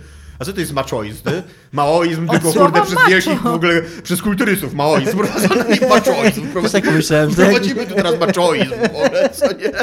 Ale najpierw zdjęcia, nie? Pozuje, Nienawidzę pozowanko? Redystrybucja dóbr, ale najpierw pozowanko. Dajcie olejek. I rewolucję, kurwa. I to się jeszcze łączy z y, rozczarowaniem Iggy z poprzedniego tygodnia, czyli z Borderlands 3, bo to wszystko się w ogóle spina w wielką całość rozczarowań, że Duke Nukem Forever w 2011 roku doprowadził do Borderlands 3 w 2019 roku. A w międzyczasie Ja jeszcze chciała Alien powiedzieć- z Colonial Alien Marines. z Colonial tak. Ja bym Tak. chciała powiedzieć, że pierwszą planetą, na którą poleciliśmy w No Man's Sky grając, Tomek wtedy grał. Wysiedliśmy, Tomek zobaczył kozę, podszedł do kozy, bo chciał zobaczyć kozę, koza mu wywaliła z bańki, Tomek wpadł do jakiegoś takiego morza z kwasu. Tak było. E, 7 na 10, które przetrwa kolejną dekadę. E, I tutaj też mam zajebistą nominację, a Iga chyba też nie ma tu innej nominacji, tak? Nie ma, bo wy macie w ogóle dwie najlepsze, nie ma żadnej innej ogóle, takiej gry. e, tak, e, moją nominacją jest Skyrim, który aż trudno w to uwierzyć, jak ja to sprawdzałem. Wyszedł w listopadzie 2011 roku. To była gra, która sprzedawała Nintendo Switch. To jest Ja, ja mam Skyrima na Alexa. tak, tam wszystko jest Skyrim. To jest gra, która ma mnóstwo problemów, która jest brzydka w chuj, e, która, ja rozumiem dlaczego ona jest fajna, ale właśnie jest taką grą 7 na 10 i ona przetrwała do 2019 jako praktycznie świeżynka i jestem absolutnie Ale pewien, że, że w latach 2020 ludzie wciąż nią będą grali i wciąż będą robili śmieszne rzeczy, wciąż będą się wspinali na te góry i tak dalej. Skyrim ma jedną rzecz, którą trochę przycięli w Falloutach Bethesdowych i dlatego one się już tego... Skyrim jest mega systemową grą. Tak, to Tak. prawda. I ten, wszystko, co. To może być brzydkie jak noc, ty masz po prostu rozumieć system. A ten system jest zrobiony bardzo okej. Tak. I, I to, że, to, że ona będzie grą 7 na 10 w 2020 roku, cały, no, w latach- w latach 2020, cały czas jeszcze graną, e, mamy na to dowód, bo ludzie cały czas grają w Morrowindy, cały czas robią super rzeczy w Morrowindach, cały czas się świetnie bawią w tą grę i tak dalej. I mody do Skyrima po prostu. Ja też wybrałem grę, która nie jest w ogóle mo- moją grą w żaden sposób i moją grą 7 na 10, która przetrwa dekadę jest Fortnite. E, I teraz. I tutaj się trochę śmiałem z tego, Nani? że zrobiłem taką woltę, y, taki, taki, bo to jest, takie, to jest taki trochę trik, że ja wrzuciłem do tej kategorii, bo sam Fortnite Battle Royale, ten, który jest tym wielkim sukcesem, to raczej nie jest gra 7 na 10, jakkolwiek by ją mierzyć, ja bym tak raczej nie powiedział o niej, ale Fortnite, ten, z którego to wszystko wyszło, był, jest grą 7 na 10, więc to sobie wpakowałem w jedno, bo no, nie byłoby Fortnite Battle Ja Royale. pamiętam wciąż, jak oni jeździli z Fortnite'em, zanim y, PUBG wyszło i zamiotło wszystko pod dywan, teraz dobrze. Nie, Nie. wciąż nie. Mnie coś pod dywan to tak... Rozumiem. Pozamia- mylisz dwa, jest Pozamiatać. pozamiatało, takie wrażenie. I zamieść pod dywan. Ale ja pro, próbuj dalej. Dominik, postaw swój świat na nogi. Anyway, to co ja mówiłam? No, że zanim PUBG eksplodowało, A, to jeździli e, z betą Fortnite'a po e, redakcjach w Stanach Zjednoczonych. ale tego Fortnite'a, takie... tego... Fortnite'a, Fortnite'a. Tego singlowego, znaczy tak. singlowego, tylko I tego... byli, byli trzy razy w różnych tych redakcjach i je czytałam za każdym razem, kiedy oni byli, bo dla mnie Fortnite to było taki najdziwniejszy potworek ever. Tak, oni w ogóle dokładnie. nie mieli żadnego pomysłu na tą grę. I co oni przyjeżdżali, bo mi- między innymi dwa z tych, dwie chyba z tych rzeczy są udokumentowane na Giant Bombach. Co oni przyjeżdżali, to oni mieli zupełnie nowy pomysł na tą grę. Ten build wyglądał tak samo, jak wygląda tak mniej więcej teraz, ale tam się biegało, się zbierało te śrubki, żeby zbudować coś po coś, potem to był Bo tam jakiś w nocy taki chyba zombie Defender, przychodziły To pierwotnie, potem co nie? był właśnie jakiś Defender i to wyglądało po prostu tak, że ja sobie myślę, po co oni w ogóle w te pieniądze Tak. pakują? I potem nagle wszyscy grają w Fortnite'a, nie? Tak, bo oni bardzo... I, bardzo... I to jest taka potęga, że oni stać ich na otworzenie teraz sklepu i Tak. zarzucanie rynku kasą, co nie? Znaczy to- oczywiście nie tylko ze względu na to, jeszcze ze względu na silnik i tak dalej, co nie, ale Bo nie wiem, czy wiecie, e, teraz e, Player Unknown Studio robi grę. E, Prolog się nazywa i tak nie za wiele o niej widać. Tak, tak, ale jakby ten, ten teaser, który Mhm. pokazali, tak nie za bardzo wiadomo o co chodzi i oni powinni w jakiś sposób zrobić jakiś mode w ogóle z Fortnite'a, żeby to robiło full circle, nie? Bo ty, tylko For, Fortnite jest popularny tylko i wyłącznie dlatego w, taki, w, taki, w takiej Tak. skali, że wszyscy chcieli grać w PUBG, ale PUBG było za drogie, a Fortnite był za darmo. Tak, to, był, to jest w ogóle bardzo sprytny. To, to Epic tutaj bardzo sprytnie w ogóle zareagował i jakoś tak dostosował. Ja wciąż to, uważam żeby- to za bardzo złą praktykę biznesową, to co oni zrobili, ale jakby okej, wykorzystali szansę, nie, nie można im nic jakby Ja, zarzucić. sobie, ja też szanuję tę grę, bo ja trochę. Yy, ja trochę przez to, jak ja całe życie staram się nie ufać takiemu narzekaniu na to, co teraz młodzi ludzie, i raczej mieć taką perspektywę, że być może nadejdzie- taki moment, że ja po prostu nie będę rozumiał tego i to jest okej, bo po prostu to jest młodsze pokolenie, ja nie muszę wszystkiego rozumieć, że bo oni mogą mieć coś swojego. Mhm. Więc ja trochę akceptuję to, że ja nie rozumiem Fortnite'a, nie muszę go rozumieć, nie chcę go rozumieć, dokładnie. ale szanuję to, że on jest i fajnie, że, że oni coś mają. Tak samo jak powiedziałem, że najważniejszą grą dekady był Minecraft, to jakby No, tak. jest, tak, jest taki fakt, zamierzam go tak. ignorować. O, dokładnie, dokładnie. Mi nawet nie chodzi o to, że ja mam w jakikolwiek sposób, po prostu chciałabym, żeby biznes, oczywiście ciało konsumenckie musiałoby być tutaj dojrzalsze, chciałabym, żeby... Jest taki system polityczny, który, który umożliwia, żeby ciało e, konsumenckie było dojrzalsze. Jakby była taka planeta złożona tylko z oceanu i było jedno ciało konsumenckie. To ten, to Ziemia 2. Ja bym y, po prostu, byłoby super, jeżeli taką popularność zdobywałyby gry, które są innowacyjne, a po prostu zerżnięcie pomysłu jeden do jeden z innej gry i zrobienie jej darmowej, uważam za dick move biznesowo, ale jakby nie mam nic do tego fenomenu. Tak, tak. O, o to mi głównie chodzi, nie? Spoko, spoko. Najważniejsza platforma do grania. Iga. Najważniejsza platforma do grania, ja wpisałam Xbox 360, bo on się jeszcze łapie w, osta- w tą dekadę. To była konsola y, w tej serii generacji, która miała chyba przeżyć wszystko. Po prostu, co by się. Ta generacja trwała i trwała. Ona trwała tak długo, że ja głównie pamiętam tą generację. Po prostu, przez sam fakt długości jej trwania. A Xbox 360 był po prostu rewelacyjną, piękną konsolą, która miała ten Xbox Live Arcade, która miała fajne menu w odróżnieniu od PlayStation. I to naprawdę na, na wszystkich, nawet na tym, jak one były takie kartkowe na samym początku, one było dużo lepsze niż to, co robiło PlayStation. Nie wyglądała jak fax modem, w ogóle z drukarką, to, czyli tak jak PlayStation 3.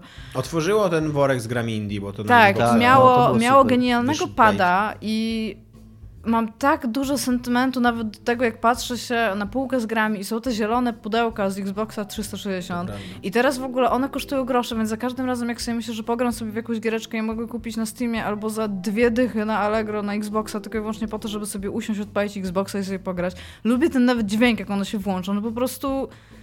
Jak, oprócz GameCube'a to bym fetyszyzowała po prostu tą konsolą. No jest po prostu, t- Jezus, tak ją lubię, jest taką fajną konsolą. Mam same dobre, nie mam ani jednego złego wspomnienia, nawet jak mi dysk padł, to nawet ten support Microsoftu się okazał, że jest fajnym w ogóle uczestniczeniem i fajnym experience, no.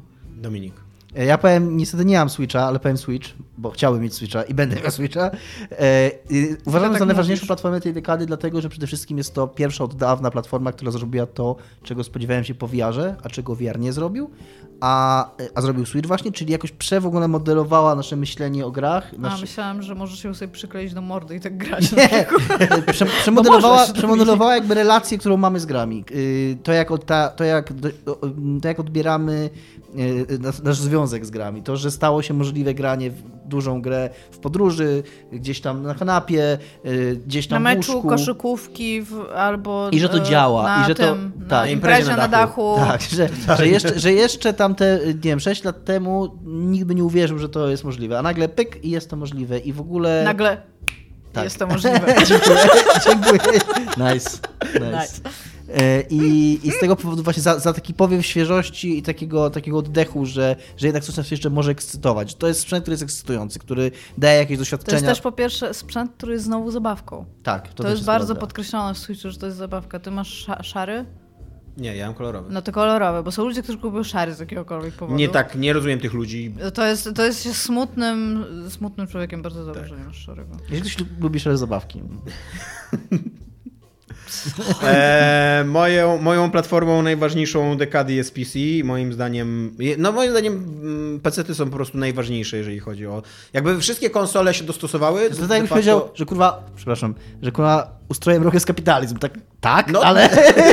No trochę tak, no, przy- Znaczy, jakby, chodzi o najważniejsze. Nie wiem, czy to jest najlepsze, że... Znaczy, to, to jest odpowiedź, Ale jest- której udzieliłeś, to jest bezpieczna odpowiedź, jest totalnie, tak? jest, Jest to totalnie, jest to totalnie, nie no, je, PC-ty totalnie dominują na rynku y, grania. E, wszystkie konsole się dostosowują do PC-ów. Właśnie, to powiedzmy z siły, to jest taka... trochę, trochę tak. Y, Całe to bogactwo gier indie. To to boga prawdziwe bogactwo gier indie jest Znaczy, na to nie jest tak, że ja się nie no. zgadzam, nie? Ale po prostu tak, Cała ta różnorodność. To, ty jesteś że- człowiekiem, który chodzi na piknik i przynosi kefir w tym momencie. To że, to, że, to, że ceny gier są niskie, o czym też będziemy mówili. Tomek, chcesz przez pizzę To wszystko dzięki, mono- dzięki. A przy okazji to, co się udało osiągnąć w tej degacie, to zatrzymanie tego absurdalnego pędu technologicznego, który mm, jeszcze dekadę temu niszczył jakby rynek PC-towy. I ja, dla mnie PC, który kupiłem 5 czy 6 lat temu, ja cały czas gram w gry AAA w wysokich rozdzielczościach, znaczy wysokich y, tych y, ustawieniach graficznych i tak dalej. Y, I więc tak, to jest, najle- to jest rewelacyjna platforma. Ona się dostosowała do padów. Kiedyś było to, że, że, nie mo- że nie można grać na padach. Ona się dostosowała do takiego experience y, Xboxowego, bo przecież ma ten Big Picture, mm, ten Steam, ten swój ten... Ma. Jest, y, zajebiste są PC. Znaczy, no nie wiem, czy są zajebiste, no bo są takim... Znaczy, Tomek, nikt, nikt nie mówi, że, że to nie Właśnie. jest prawda, tylko Ja, ciężko jest jakieś emocje z tymi z pecetami. To jest skoro skrzynka z, ze sprzętem w środku. Tam, znaczy Xbox też jest, ale chodzi o to, że PC nie ma jakiejś takiej... yy, Ma wolność, daje ci wolność. Ale jako- Znaczy, wolność. tak. Ale jako koncept nie ma jakiegoś takiego czegoś, z czym mógłbym się identyfikować w jakiś sposób. No to, to jest PC, no tam stoi sobie pod biureczkiem. Dobra. Nienawidzę was. Ale wy... Najważniejsza zmiana na dobre. Renesans gier niezależnych e, jest mój. Nie będę już długo To uzasadniał jest tego. bo- Tomka Renesans gier niezależnych, E, tak nie, no mój, nazywamy... mój, mój typ. No. Nie, tak nazywamy popularyzację gier niezależnych od, 2000, od roku Tak. 2010 do 2020. Tomka, Tomka Renesans gier niezależnych. E, Nie będę tego uzasadniał, bo już rozmawialiśmy o tym dużo razy, już i przy okazji i tam e, wynurzeniach, i przy okazji moich wynurzeń. No to, co się dzieje na e, rynku gier niezależnych jest niesamowite, jest super zróżnicowane, e, aż trudno uwierzyć, że tego nie było jeszcze 10 lat temu, ale robiłem googlanie w tej sprawie. Braid wyszedł w 2008 roku, więc pod sam koniec i w tym momencie się zasz- ta, ta, ta rewolucja. Rewolucja. I Limbo, czyli druga taka gra uznawana 2010, za, za... To już jest 2000, to już jest nasza dekada, co nie? Jakby, to już dw- dw- 2010 rok. A Limbo jeszcze wychodziło w takim momencie, jak było tych gier mało i trzeba było je wybierać i tak dalej. Co nie? W ogóle było coś takiego, że Tak. jak wychodziło Humble Bundle, to on w pewnym momencie zebrało wszystkie te gry Tak. i ich tam było z pięć. I to były takie gry, o których się kurde mówiło, że, że, że teraz taka gra wyszła i tak ten... E, I to, to jest tak, to jest moim zdaniem najważniejsza zmiana na dobre, to, to, to, to co się A to było śmieszne, że kiedyś było kurde sześć gier niezależnych, o których się mówiło. To prawda. To prawda. Ja mam. E, ja mam coś, co w sumie Dominik też ma chyba bardzo, bardzo podobnie, bo ja mam e, zwiększenie dostępności gier. To, że gry są tańsze, często są mniejsze, bardziej zoptymalizowane pod e, różne sprzęty, ale też przy okazji właśnie to, że często te wersje mniejszych gier są też dostępne mobilnie, że można sobie właśnie na App Store kupić albo coś takiego. To, że ten dostęp, o którym mówiłam wcześniej, do narzędzi umożliwia też łatwiejsze portowanie w ogóle gier na e, różne systemy. Wiem, że na przykład coraz więcej gier wychodzi na Linuxa, bo z tym też był problem. Coraz rzadziej gry są um, ekskluzywami takimi w Tak. angielskim właśnie rozumieniu na platformy jakieś, a nawet jeżeli są ekskluzywami, to się okazuje, że po roku albo gdzieś tam w jakim innym czasie zaczynają wychodzić na inne platformy. To też jest fajny trend, że, play, Tak. że te gry, z, że u, X, znaczy u Microsoftu to już od dłuższego czasu, że wszystkie gry te na Xboxa wychodzą też na PC, ta, u Play, w PlayStation też się to zaczyna dziać e, i to jest bardzo fajne. Tak. No ja mam w zasadzie to samo co Iga, bo ja tylko ja to napisałem, że tam dzięki scenie indie i Steamowi Tak, no jakby Sa, to- sami wejściem do Steama, właśnie dostęp do gier jest tańszy. i- renesans gier niezależnych jest faktem To tak naprawdę sprzecznym wszyscy, po wszyscy, prostu. mamy, no. wszyscy mamy trochę to samo. Może tak. Aczkolwiek jest to creepy trochę zjawisko, to co ci pisałem wczoraj w nocy. Jest. Wiedźmin Co ty- 2. Wiedźmin 2 to jest legitna gra. Legitna, to on, on dzisiaj nawet jeszcze Gra, trochę... a, no Wiesz ile on no. kosztuje dzisiaj? 6 zł, kurwa. Wiesz ile kosztuje Wiedźmin 1? 4,99. No dobra, ale To po pierwsze to jest dlatego, że oni mają swoją własną platformę i to jest GOG. Nie ma czegoś, nie, ale to jest na Steamie akurat. No dobra, no ale Nie ma czegoś na- takiego, ale to, to mnie niepokoi. Nie ma dzisiaj czegoś takiego jak cena gry. Jest płynne to wszystko, tak. Nie, nikt nie wie, ile jest warta gra. Na pewno nie 300 zł, jak próbują nam mówić ludzie od AAA i nawet, nawet oni nie chcą sprzedawać tej gry za 300 zł. Właśnie to jest, to, to jest takie, wiesz, taki creepy, co nie? Że dzisiaj już nawet ta cena, którą ci podaje sprzedawca, to nie jest cena, za którą chce sprzedać tą grę. Tak. Tak. Wszystko Dobra. jest w tym creepy, jak o tym teraz myślę. Dzięki. I to, to bo ty mówisz właśnie, że, e, że taką dobrą zmianą było to, że deweloperzy mogli zacząć, tak wiesz, mali deweloperzy tworzyć, ludzie się wyrazić w grach i tak dalej. Ale to jest też coś, co zajebiście utrudnia im życie, bo bardzo ciężko w dzisiejszych czasach przewidzieć, czy ty się będziesz mógł utrzymać ze swojej Do- gry. dobra, że ona nie będzie, war- że ona jakby, czekaj, nie będzie Tomek, warta 2 Tomek, bo zł, ty, nie? ty teraz, te- jakby tak, to jest problem, natomiast ja nie mówiłam tutaj o deweloperach, którzy chcą się z tego utrzymywać. Chodzi mi bardziej o to, że jeżeli moja mama by chciała sobie po pracy zrobić jakąś małą giereczkę, przez którą chciałaby coś wyrazić, No tak, to no ale... istnieje dużo większa możliwość zrobienia tej giereczki teraz niż 5 lat Ja temu. chciałem, ja chciałem jeszcze w ogóle powiedzieć, e, jakby wrócić do tego, od czego zaczęliśmy, czyli dlaczego to jest zmiana na dobre, a nie dlaczego to jest zmiana na złe i powiedzieć, że to jest wszystko prawda, co mówicie, ale to trochę też świadczy o tym, że gry się w końcu stają medium naprawdę masowym, bo kiedy medium jest masowe, to nie zarabiasz na cenie poszczególnego egzemplarza, tylko zarabiasz na volume, na jakby na, na wolumenie, tak? Że Na jeżeli, głośności. jeżeli masz, nie no, chodzi o to, że na, na, na liczbie sprzedanych gier, nie? Że jeżeli masz, jeżeli film kosztuje, zrobienie filmu kosztuje 200 milionów dolarów, No. to możesz, bilet, możesz obejrzenie tego filmu sprzedawać za 15 zł. I to się spina, bo po prostu na ten film pójdzie tak dużo ludzi, że jak jeden da 15 zł, to wciąż to jest zyskowny interes. I to się chyba zaczyna dziać w grach. I stąd No ale właśnie to się trochę Ma- też mam przestaje nadzieję- dziać w grach. mam nadzieję, Gier że- wychodzi tak dużo, że ludzie, którzy e, chcieliby zarabiać na grach, już nie zarabiają na nich, bo po pierwsze jest za duża konkurencja, a po drugie Bo za za mało niskie ceny. chcą i w siebie wierzą. Wiesz, Iga, że to jest problem, kurde. Przecież wiesz, dlaczego się No awanturujesz? Największa zmiana na złe, Dominik. Ojej. E, chyba mam praktyki monetyzacyjne Tak i mam. te całe, cały ten trend e, gier jako usług.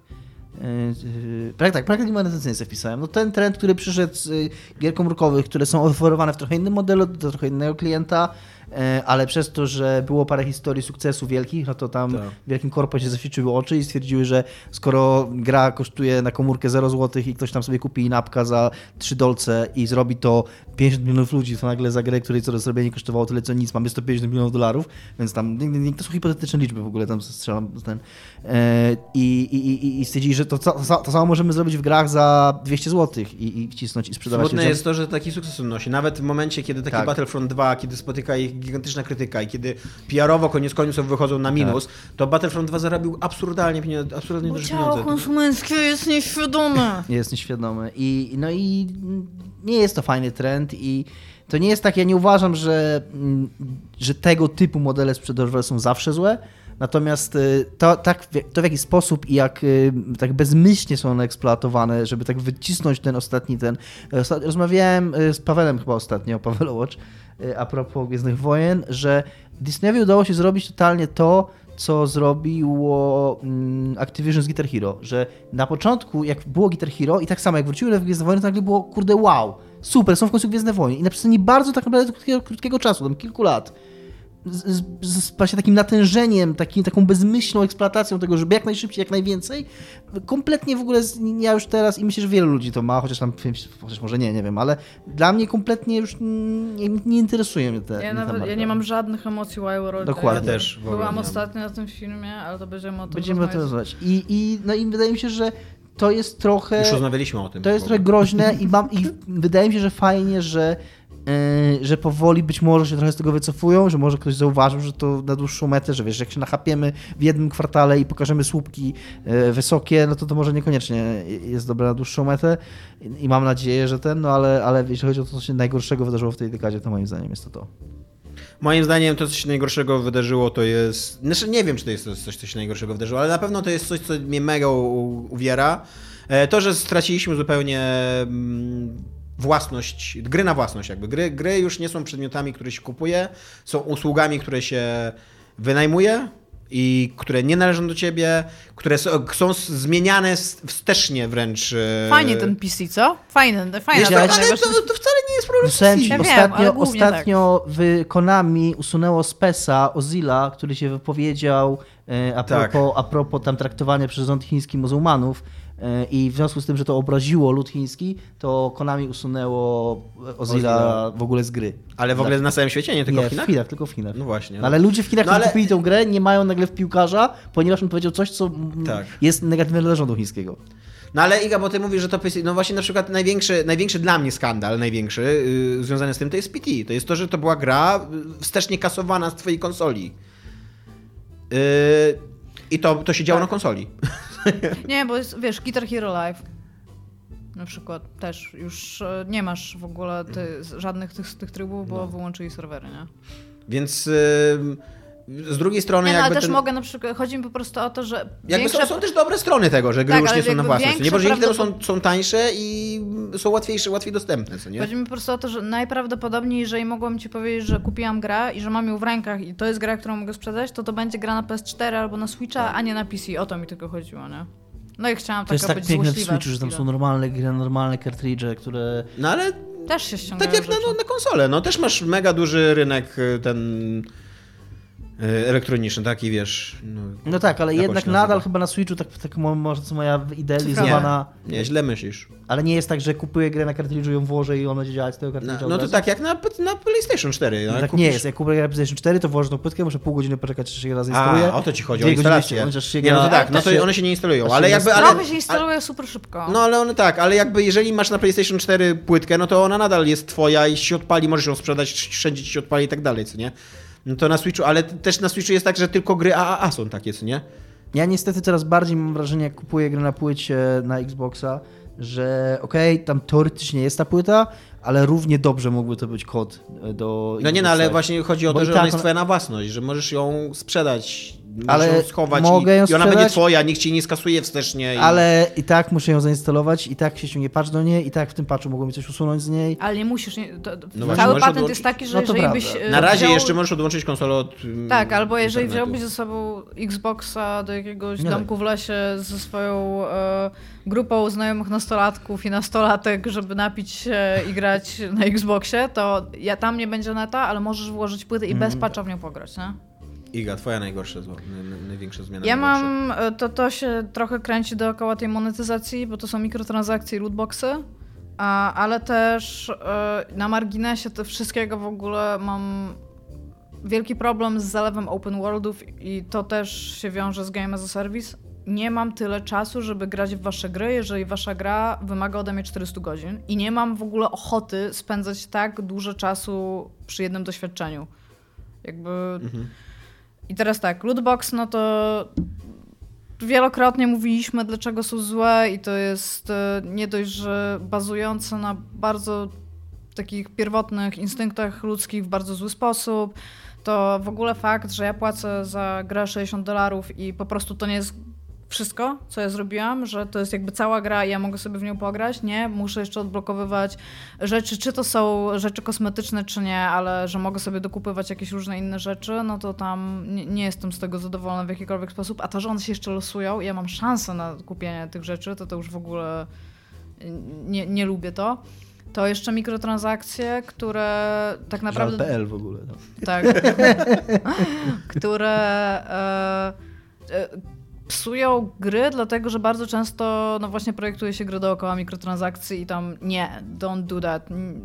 W ogóle chciałabym, żeby ludzie wrócili właśnie, moim zdaniem Outer Wars byłoby takim dobrym przykładem na to, jeżeli projektowałbyś grę zamkniętą, która by nie musiała kosztować 60 dolarów, tylko na przykład 40-30, ale nie byłoby do niej nic więcej. Po prostu tylko tyle by było, to ja bym była zachwycona. Nie wiem, co się stało z tymi czasami, że jak przeszedłeś grę na przykład, to ci się odblokowało.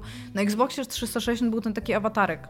I czasami jak przechodziłeś grę albo miał jakiś achievement, to dostawałeś jakąś rzecz dla tego twojego awatarka. To było super słodkie. W ogóle jakie to jest urocze, że ja teraz Game Passa zainstalowałem i nagle ten mój awatarek z Xboxa 360 się ściągnął, bo No. się połączył z tamtym kątem jeszcze. Ja nagle, o fuck, cześć, co u ciebie? Bo tyle lat się nie widziałem. I to, było, Tam są moje punkciki z achievementów. I to jest takie super w ogóle. I naprawdę nie rozumiem, czemu nie mogę sobie kupić gry, pograć w nią i jeszcze, jak ją przejdę, nie za to, że zapłacę za lootbox, żeby ten, to jeszcze dostanę czapeczkę, kapelusik dla mojego awatarka, albo kurde, kolorowe, śmieszne skarpetki, albo tę rzecz, którą tam można w rękach. Tam pamiętam, że w Double Fine wydawało, co, co gra Double Fine, jak kupiłeś i przyszedłeś, to zawsze dostawałeś jakiś taki thing, który ta twoja postać mogła się jakoś tam animować, coś robić. I to było dla mnie zupełna norma. Ja nie rozumiem, czemu od tego odeszliśmy. Co w tym było złego? Giereczkowy człowiek dekady.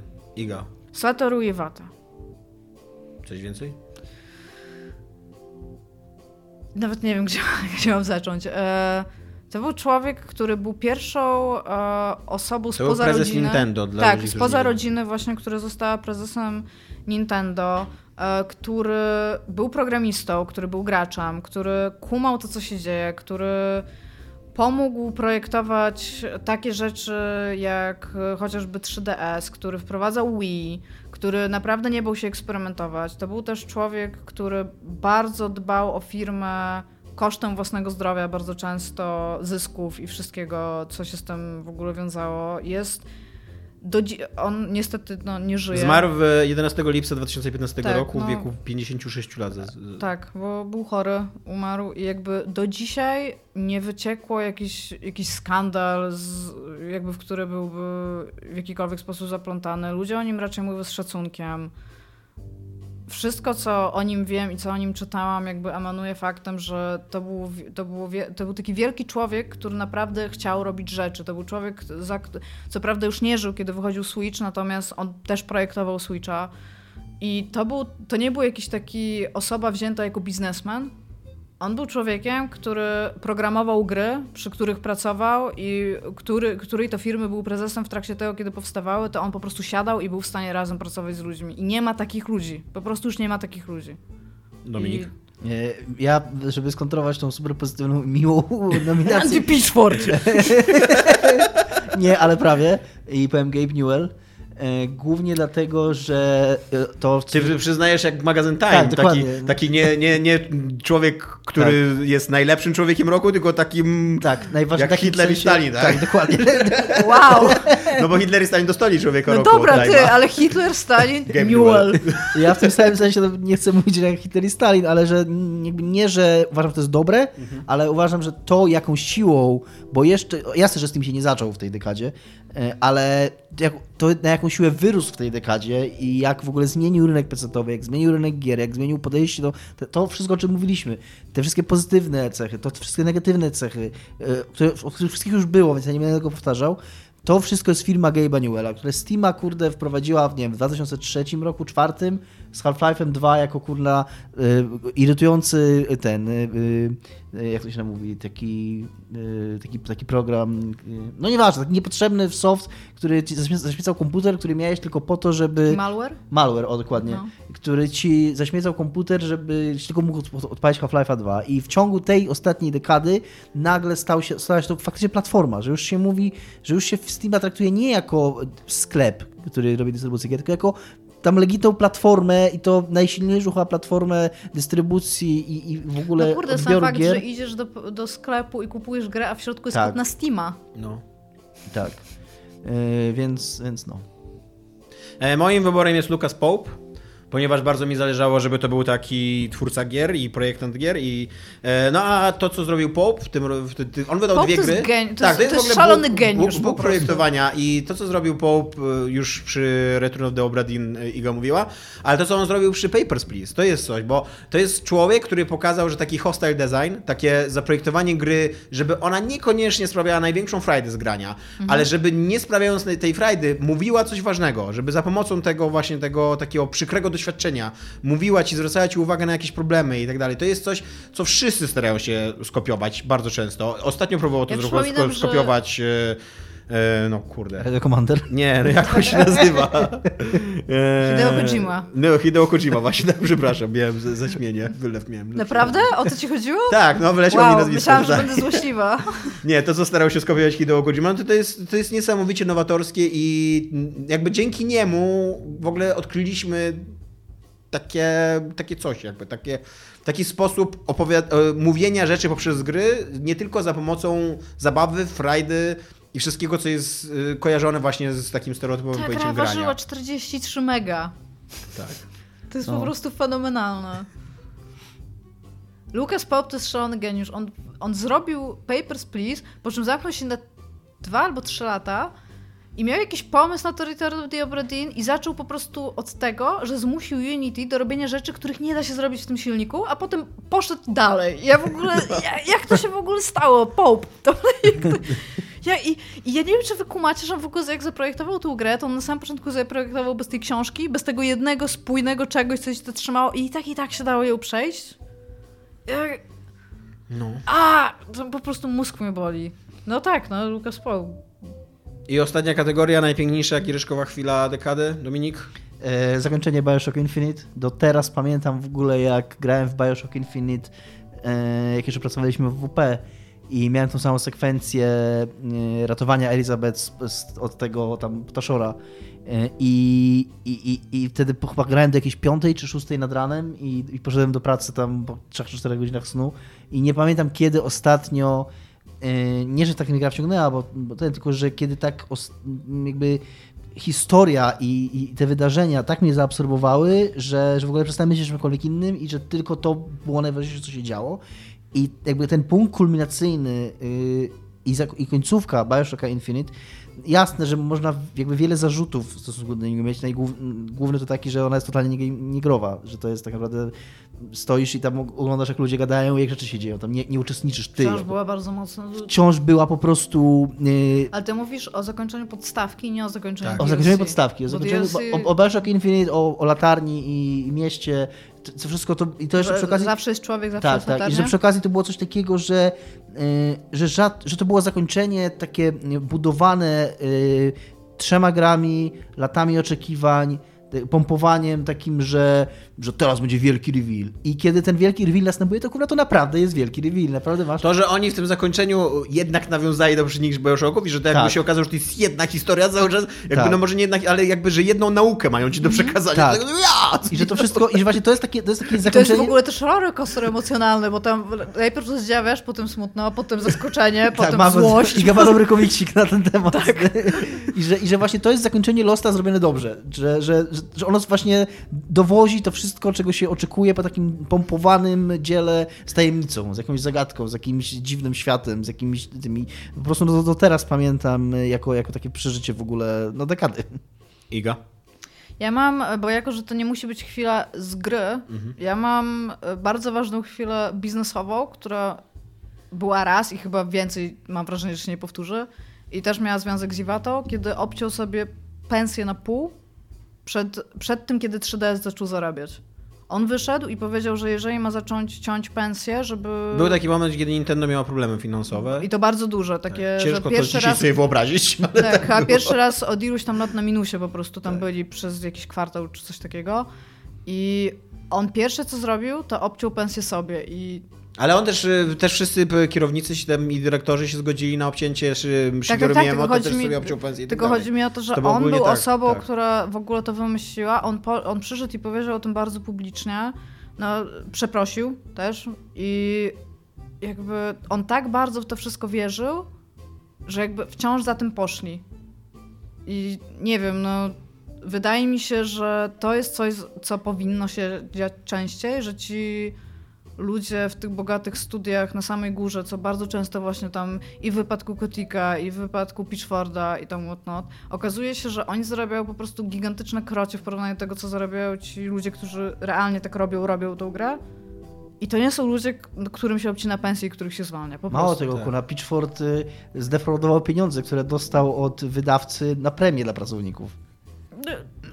Jakby dostał, dostał tam parę milionów dolarów, które miały być na premię, on sobie to przyznał sobie tą całą premię. No, Kotik, no i- wiecie co Kotik robił? Ostatnio mówił o tym ten Sterling. Tak. E, że wy, wysyłali komunikaty, że firma spodziewa się wykupić swoje własne akcje. Co zazwyczaj jest, co zazwyczaj jest zna, wyzna, wyznacznikiem tego, że firma bardzo, jest do bardzo dobrej kondycji finansowej. Wzrastała cena akcji, oni wtedy sprzedawali swoje akcje, czyli cała, cała ta kierownicza półka sprzedawała swoje akcje, spieniężała to, a później się okazywało, że firma wcale nie zamierza wykupić swoich akcji i spadało do normalnego poziomu.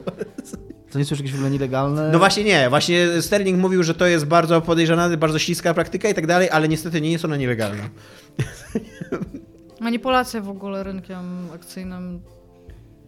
To, bo to, to, tam jest chyba trudno udowodnić sprawczość czy coś takiego tam w Stanach. Nie wiem, ale Eee, ja może swoją teraz powiem. Eee, moja, e, miałem dwie do wyboru, więc powiem drugą, której nie powiem, znaczy nie będę tłumaczył, bo jednak to nie ona, czyli że mm, śpiewanie karaoke w Disco Elysium, które jest super, ale jeszcze nie wiem, czy to będzie jakby, czy za 10 lat będę o tym wspominał i jest to totalnie w ogóle zajebista gra emocjonalnie i tak dalej. Ale moją, e, moją taką chwilą, taką jak Dominik miał, to było zakończenie Gone Home, gdzie a ona, tam jest bardzo wyraźnie, będziemy spoilerowali teraz Gone Home, przepraszam. szybko przejdźcie Gone Home. Już do, nie, już do końca odcinka już nie musicie słuchać, no bo tam to już jest kończymy jakby, jeżeli, jeżeli Tak, nie graliście Gone Home, to już możecie wyłączyć teraz. Zapauzować, odpalić Gone Home na którejkolwiek z Tak. platform, które macie. Ona gra do dwie godziny, to, Tak. Tak. jakbyście mieli film obejrzeć. E, I tam, dobra, teraz to są spoilery, tam jest coś takiego, że ty nie wiesz, co się stało z twoją, z twoją siostrą młodszą, odkrywasz, że ona miała romans z swoją przyjaciółką, że ten romans był bardzo skomplikowany, że one zostały rozdzielone i, e, i w pewnym momencie gra bardzo wyraźnie sugeruje, że, znaczy ta nie gra ci sugeruje, tylko że tam narracja się tak układa, że ty zaczynasz wierzyć, że ona sobie zrobiła krzywdę. I, e, i, i gra ci, i ta, ta siostra zostawia ci list, znaczy taką wskazówkę, że zobacz, co, się, co, co jest na poddaszu. I ja totalnie byłem przekonany, że to będzie gra z, z, ze smutnym zakończeniem, że ona tam się zabiła, że znajdę albo jej ciało, albo ją Jeszcze przed, wiszącą. przed, przed wanną? Czy Albo już? już jest, to już jest poważnie, to już jest sama końcówka. I ja autentycznie biegłem na górę. Mimo nie wiem, czy nie pamiętam już, czy w tej grze jest mechanika biegania, czy nie, ale w moim, w moim uczuciu, w moim serduszku ja biegłem na górę, bo byłem tak zżyty z tą postacią. Byłem tak, e, o, ta jest tak dobrze poprowadzona, tak jakby czułem się częścią tego domu, chodząc po nim, odkrywając, co tam się wydarzyło przez ten rok. Totalnie czułem, że to jakby, że rozumiem, dlaczego to są moi trochę rodzice, tak w, cudzysłowie, dlaczego to jest moja siostra dlaczego to jest ważne, żeby ona żyła, dlaczego ona jest dla mnie ważna, istotna. I jak tam wbiegłem na, na górę i, o, i odkryłem, że ona nie zabiła się, tylko wręcz jakby w drugą stronę Uciekła. wybrała kierunek tak szczęścia, wybrała, żeby, żeby mimo wszystko, mimo tych wszystkich trudności być z tą dziewczyną i, i zbudować ten, to to było po prostu dla mnie w ogóle katar... e, To ja wtedy napisałem do Dominika, Dominik musisz przejść kurwa, Gone Home. Ja wtedy, ja wtedy, jakoś to był już kolejny raz, kiedy słyszałem o Gone Home, powiedziałem, ja pieprzę, A mówię im, grajcie w Gone Home. odpalę, no właśnie Iga tak, bo twoje tam Iga giereczki. mówiła ten, dobra, odpalę to, żeby w końcu zamknął ryj. I miałem to samo. I wtedy odpaliłem tę grę, przeszedłem całą ją wtedy tam dwie godziny i po prostu byłem dokładnie, dokładnie tak samo jak Tomek. Jeszcze dodam, że e, do tego wszystkiego, co ty mówisz, ta aktorka, która podkłada głos pod sam, w tych, jak tam się kluczowe wskazówki znajduje, to są takie czytane przez nią y, jakby kartki z dziennika, e, wspominki. I ona jest tak, tak pięknie i tak mm, uroczo, nie wiem jak to powiedzieć, no tak zagrana, że jak ona o tym mówi, o tym swoim szczęściu, o tej swojej ucieczce, to aż tak, aż kurwa tak gula do gardła podchodzi. To jest takie, no cieszysz się, cieszysz się, że jej się udało. Tak. Tam nie jest powiedziane, czy im się udało. No Udało nie, no ale, w ale że no. spróbują jakby, Tak, nie? tak, I to jest- tak. I to jest, to jest też dla mnie też zajebiście ważna chwila tak z punktu widzenia mnie jako człowieka, który gra, już nawet nie na poziomie emocjonalnym, bo to jest, to jest taka chwila, pra, taki, taki prawdziwy dramat, taka prawdzi, takie prawdziwe emocje z prawdziwego życia, że właśnie, że, Mhm. że pokazanie, że gry potrafią też opowiadać normalne historie, takie ludzkie historie, to nie muszą być wielkie... się, nie padać się strzelaniem do zombie. Tak, no właśnie, nie muszą to być bombastyczne historie, a, a science fiction, fantazy. Ale Gone Home ma jeszcze ten wątek, taki e, udawany wątek horrorowy. No ale właśnie o to chodzi, że tam nie ma tak naprawdę Tak, żadnego tylko że horroru, po prostu prowadzi równolegle dwa wątki na dwóch Ale- różnych stanach. Ale co, co też jest zajebiście, bo autentycznie gdybyś chodziła po nie swoim domu w środku nocy, w środku burzy i odkrywała rzeczy, to najprawdopodobniej byś się stresowała, więc stąd wynika ten wątek ho- horrorowy, co nie? Tak. Znaczy, ja to bardzo doceniam, bo to jest bardzo fajny red herring ogólnie. Więc to był... Właśnie gdyby właśnie ludzie byli rozczarowani, że ono się nie okazuje w końcu horrorem, a ja właśnie, a ja właśnie uważam, że jest totalnie na odwrót, Tak. że gdyby ona się No. okazała naprawdę, to by było właśnie słabe. E, A on właśnie gra na tych emocjach, a na koniec pokazuje, że nie, że może być po prostu grą o normalnych ludziach, którzy mają że, że normalne... można robić obyczajowe Tak, gry. i że to jest po prostu tylko i wyłącznie to i tam nic więcej nie ma i nie musi być. No. To tyle mamy w tym odcinku. Fajna dekada? jest strasznie długi. Czemu Gone Home nie ma nigdzie w naszych grach dekady? Nie wiem, ja chciałem nawet dać go Kurde. home, ale stwierdziłem, że... Ja wzięłam Return of the Obra Dinn, bo myślałam albo Gone Home, albo Return of the Obra Dinn. I stwierdziłam, że o ile Gone Home... Przy okazji Gone Home też jest zajebiście zaprojektowane. tak, Kurde, szkoda, tylko no. że Return of the Obra Zróbmy siedem naszych gier dekady po prostu. Dodajmy tam Gone Home. Znaczy tak, Jakby, okej. bo mieliśmy, mieliśmy tak, powiem tak, e, każdy miał po dwie, a tą ostatnią mamy wspólną. Dobra, ja się zgadzam. Okej. No, to hej. Dzięki, cześć. Pa.